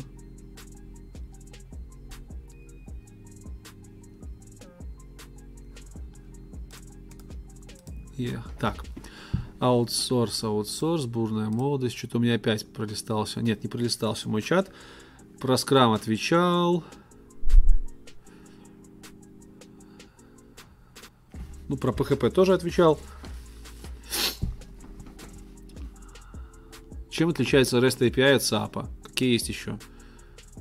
За SOAP не могу сказать. Знаю, что SOAP это тоже один из принципов, один не из принципов, а как это э, протокол обмена данными, что-то типа того. То есть методология, я бы, наверное, сказал. Она базировалась, по-моему, на обмене данными в виде XML. Я не застал своей практики, потому что она вроде как не сильно эффективная была, и в принципе, XML, он достаточно громоздкий для передачи данных. Там очень много нес... конструкций, которые э, излишни. И XML очень удачно был заменен Ajax, э, не Ajax, а JSON. Да, вот там пишут, что SAP про общение с помощью XML, а REST ну, использует JSON. Плюс REST это ж еще набор всяких правил, да, правила именования э, эндпоинтов, правила работы с этими эндпоинтами. Ну и в основном сейчас при разработке API, конечно же, используются RESTful технологии. Хотя чистому REST соответствовать сложно, хотя бы с той точки зрения, что по чистому REST у тебя все эндпоинты должны, сейчас терминологию вдадимся, должны быть объектными. То есть у тебя каждый endpoint должен отвечать за какое-то действие с объектом. Удаление, редактирование, создание. Ну, плюс фильтрующие какие-то методы для получения данных. И, ну, не всегда получается работать вот только с этими четырьмя операциями. Редактирование, удаление и получение данных, и создание. Иногда бывает, что нужно сделать какую-то сложную операцию, и ты ну никак не можешь назвать этот endpoint, э, ну, типа, не глагольным наименованием, да, допустим, тебе нужно обновить статус какой-нибудь с мега крупной сущности, обновить его на архивный статус, ну, пометить его ее архивный. Ты делаешь endpoint, там, не знаю, object slash archive. Вроде это глагольное наименование не по ресту. По ресту надо было бы использовать запрос put э, просто на endpoint object и в пути уже передавать весь объект, ну, либо не весь, просто поле, которое должно измениться. Но на самом деле в коде это выливается в здоровенный метод, который должен детектить, что у тебя изменилось, что нет. И в итоге проще написать вот такой маленький методик, который один параметр принимает. Поэтому в REST тоже есть вопросы. И что еще используется, что прикольного есть, просто REST и JSON заполонили мир, это очень удобно. Есть еще прикольная штука, JSON, он, он, он очень лаконичный, да, он передает структуру, передает значение, и все это делает в лаконичной форме JavaScript объектов. Это гораздо меньше по объему, чем XML. Но есть прикольная вещь, как же она называлась, майкрософтовская. Э, но если в чате кто-то знает, короче, формат передачи данных, которым структуру передавать не надо. Структура уже заложена в коде на, на клиенте-сервере. Как-то на бас, MS-бас, MS-Bus. По-моему, MS-Bus называется этот вид передачи данных. Блин, сейчас гуглану. Фишка в том, что он редкий, но он еще меньше требует места для передачи, не места, а занимает, занимает меньше да, места при передаче данных, при передаче тех же данных, грубо говоря. Вы с помощью JSON там передаете один объект, и э, запрос этот весит 20 килобайт, а с помощью этого MSBus он будет весить там, ну, не знаю, в два раза меньше, потому что структуру передавать не нужно. Не нужно. По-моему, MSBus он назывался. Хотя я могу путать.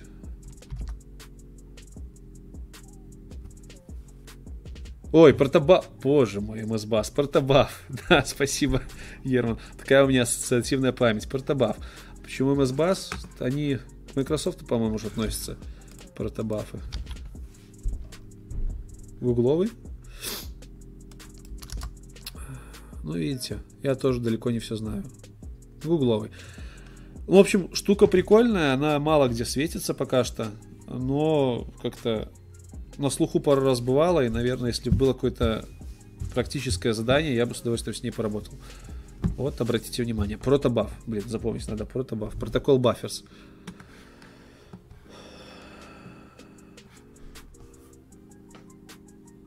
Он Димас стопудово с протобафом работал. Хорошо. Едем дальше.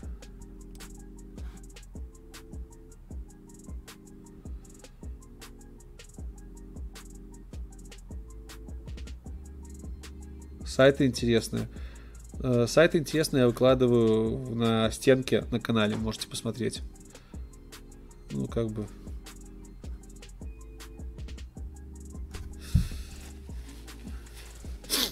Так, что дальше? Вроде все, вопросы закончены. Стоит ли учить Objective-C в 2019? Э, я думаю, что стоит, потому что хоть и есть Swift, на котором все сейчас практически под iOS программируют, по рассказам наших ios случаются э, ситуации, когда э, Swift смешивается с Objective-C. То есть не все фишечки какие-то по перформансу, наверное, еще почему-то в Object... можно сделать с помощью Swift, а все равно приходится на Objective-C что-то пописывать. Поэтому я бы, наверное, начал с, Objective-C просто изучение, и потом бы как дополнение Swift поучил. Ну, либо наоборот, но все равно и то, и то нужно знать. Да, не, мне камеру не подогнали, я сам купил. Давно уже. Logitech, Full HD камера. Правда, я сейчас стрим вещаю не в Full HD качестве, потому что он подтормаживает. А я хочу вас видеть прям в онлайне, без лагов. React рулит? Да, React рулит. Крутой. Мне он зашел намного лучше, чем в Vue.js. Он, по-моему, более понятный людям, которые пришли из ООП. Стримы как часто буду? Стримы раз в месяц. Я под, каждый месяц подвожу итоги канала и отвечаю на ваши вопросы. Так что вот так. О, нос отлаживает. Отношение к обучению Rush у меня нету никакого, потому что я вообще их не рассматривал ни разу, не, не видел, как они учат. Видел только CS50 курс. что он у них есть, что у них есть прикольные тесты. То есть вроде как грамотно ребята подходят к процессу обучения. Но в остальном не знаю.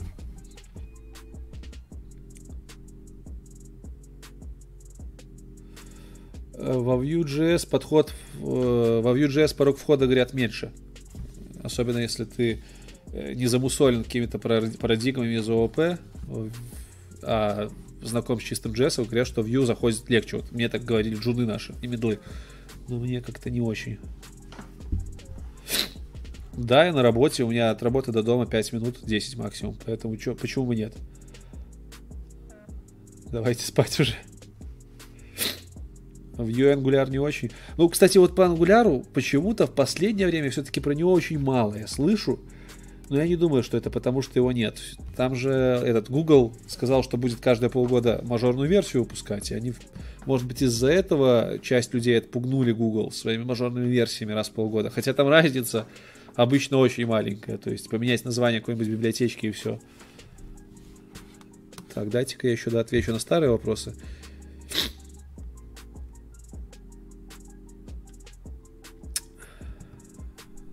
Так, про арест поговорили.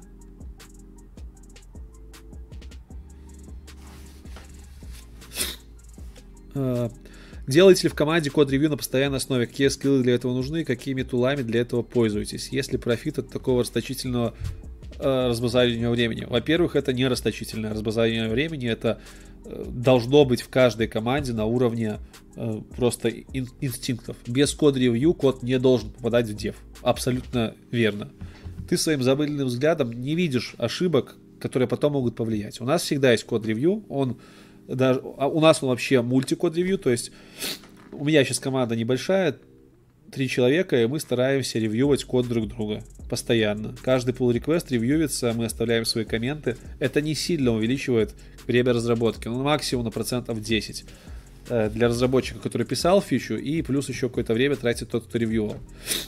Но это оправдывает себя. Э, код-ревью нужен не только для того, чтобы на голимые места указать, он в том числе нужен для того, чтобы остальные разработчики были в теме того, что творится. Тоже большой плюс код-ревью. И профитов очень много от этого. Что мы для этого используем? Мы используем pull реквесты у нас git репозиторий на Azure. Э, на GitLab, по-моему, это называется merge request. То есть это фишки, которые э, провайдят, которые предоставляются платформами, которые реализует гид протокол, да. В гите по умолчанию нету ничего для код-ревью. То есть нет понятия pull реквеста. Но вот гид предоставляет, GitHub предоставляет такое, такую штуку, и GitLab предоставляет, и Bitbucket, по-моему, предоставляет. То есть как-то так.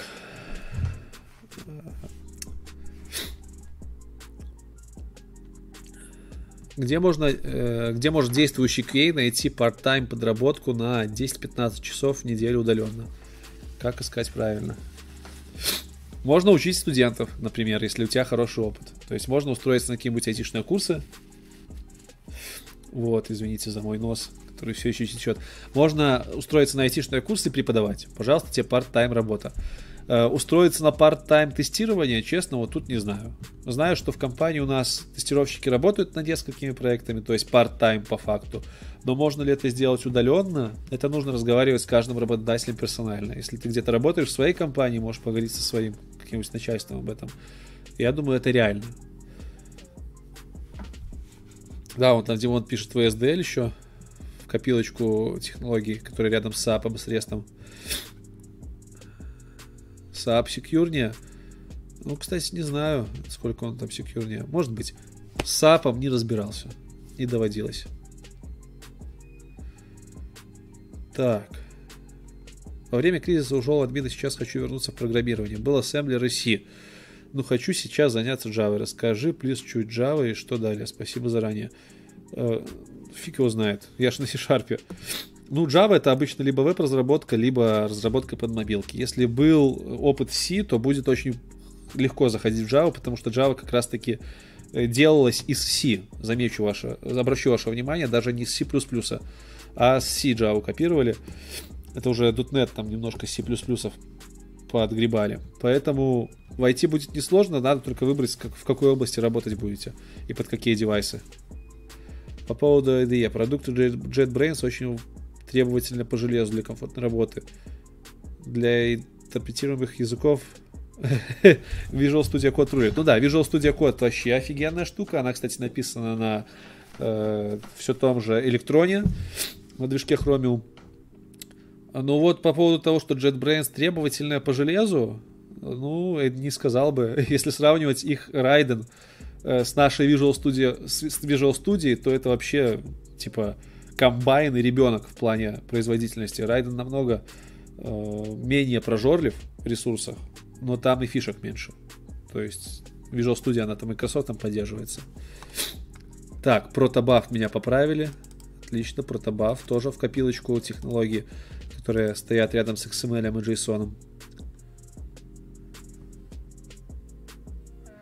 А, ну вот там Cobalt отвечает еще, что нужно для JavaScript разработчика. Spring, насколько я знаю, это ORM-ка ваша, да, Spring? Э, Hibernate тоже ORM-ка. Подожди, или Spring это не, не ORM-ка? Не помню, не помню. Ну, Hibernate, да, Hibernate часто у вас слышу XML, REST. Ну, все это смежно. ООП туда же вкиньте в копилку. Многопоточность обязательно. Проекты на Гите, да, вот про многопоточность, кстати, я даже не знаю. Типа, а, о, пишут, э, Spring это не ORM. Это что, фреймворк, значит, какой-то ваш? Просто не совсем помню. Hibernate это ORM, а Spring, наверное, фреймворк. Просто Inversion of Control изначально. Ну, прикольно. Просто у Java очень много всяких модульных систем. Вот у нас в .NET один фреймворк, и все круто.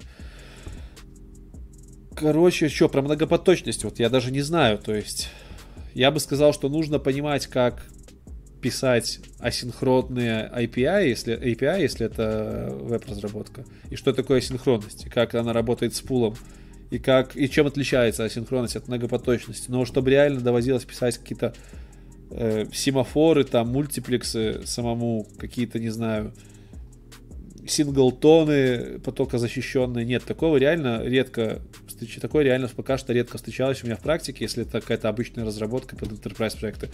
На хайлоуде такое, скорее всего, встречается. То есть на высоконагруженных проектах, там, где нужно управлять производительностью, многопоточность нужна. Но с самого начала достаточно просто понимания, как это работает внутри, минимального, и просто разницы между многопоточностью и асинхронностью. Э, так. Вроде уже к концу подходим. На какую тему будет следующее видео? Хочу завтра записать видос про, то, про техдолг от первого лица видос. Что такое техдолг, как с ним бороться, как его считать. Ну и типа вообще, э, чтобы вы вникли в тему минимально.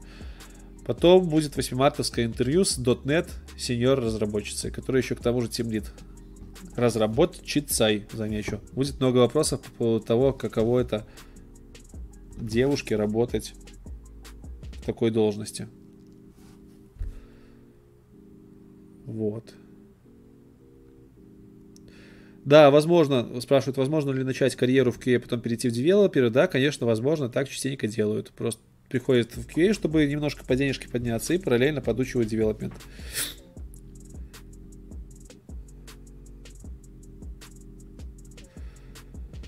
Кресло зачетное. Сегодня, кстати, добили это кресло, говорили, что оно галимое. На самом деле, да, крутое кресло. Спасибо компании за него. Все, ребят, вижу, что вопросики уже иссякли. Мы сегодня с вами рекорд по времени не побили, но приблизились опять почти 3 часа. Не знаю, хорошо это или плохо. Наверное, хорошо. Главное, что вы получили полезный, полезный опыт. Мы с вами пообщались. Мы побили рекорд по онлайну. Мне пришло первых два доната. Тоже круто. Ребят, спасибо. Давайте, короче, прощаться. Блин.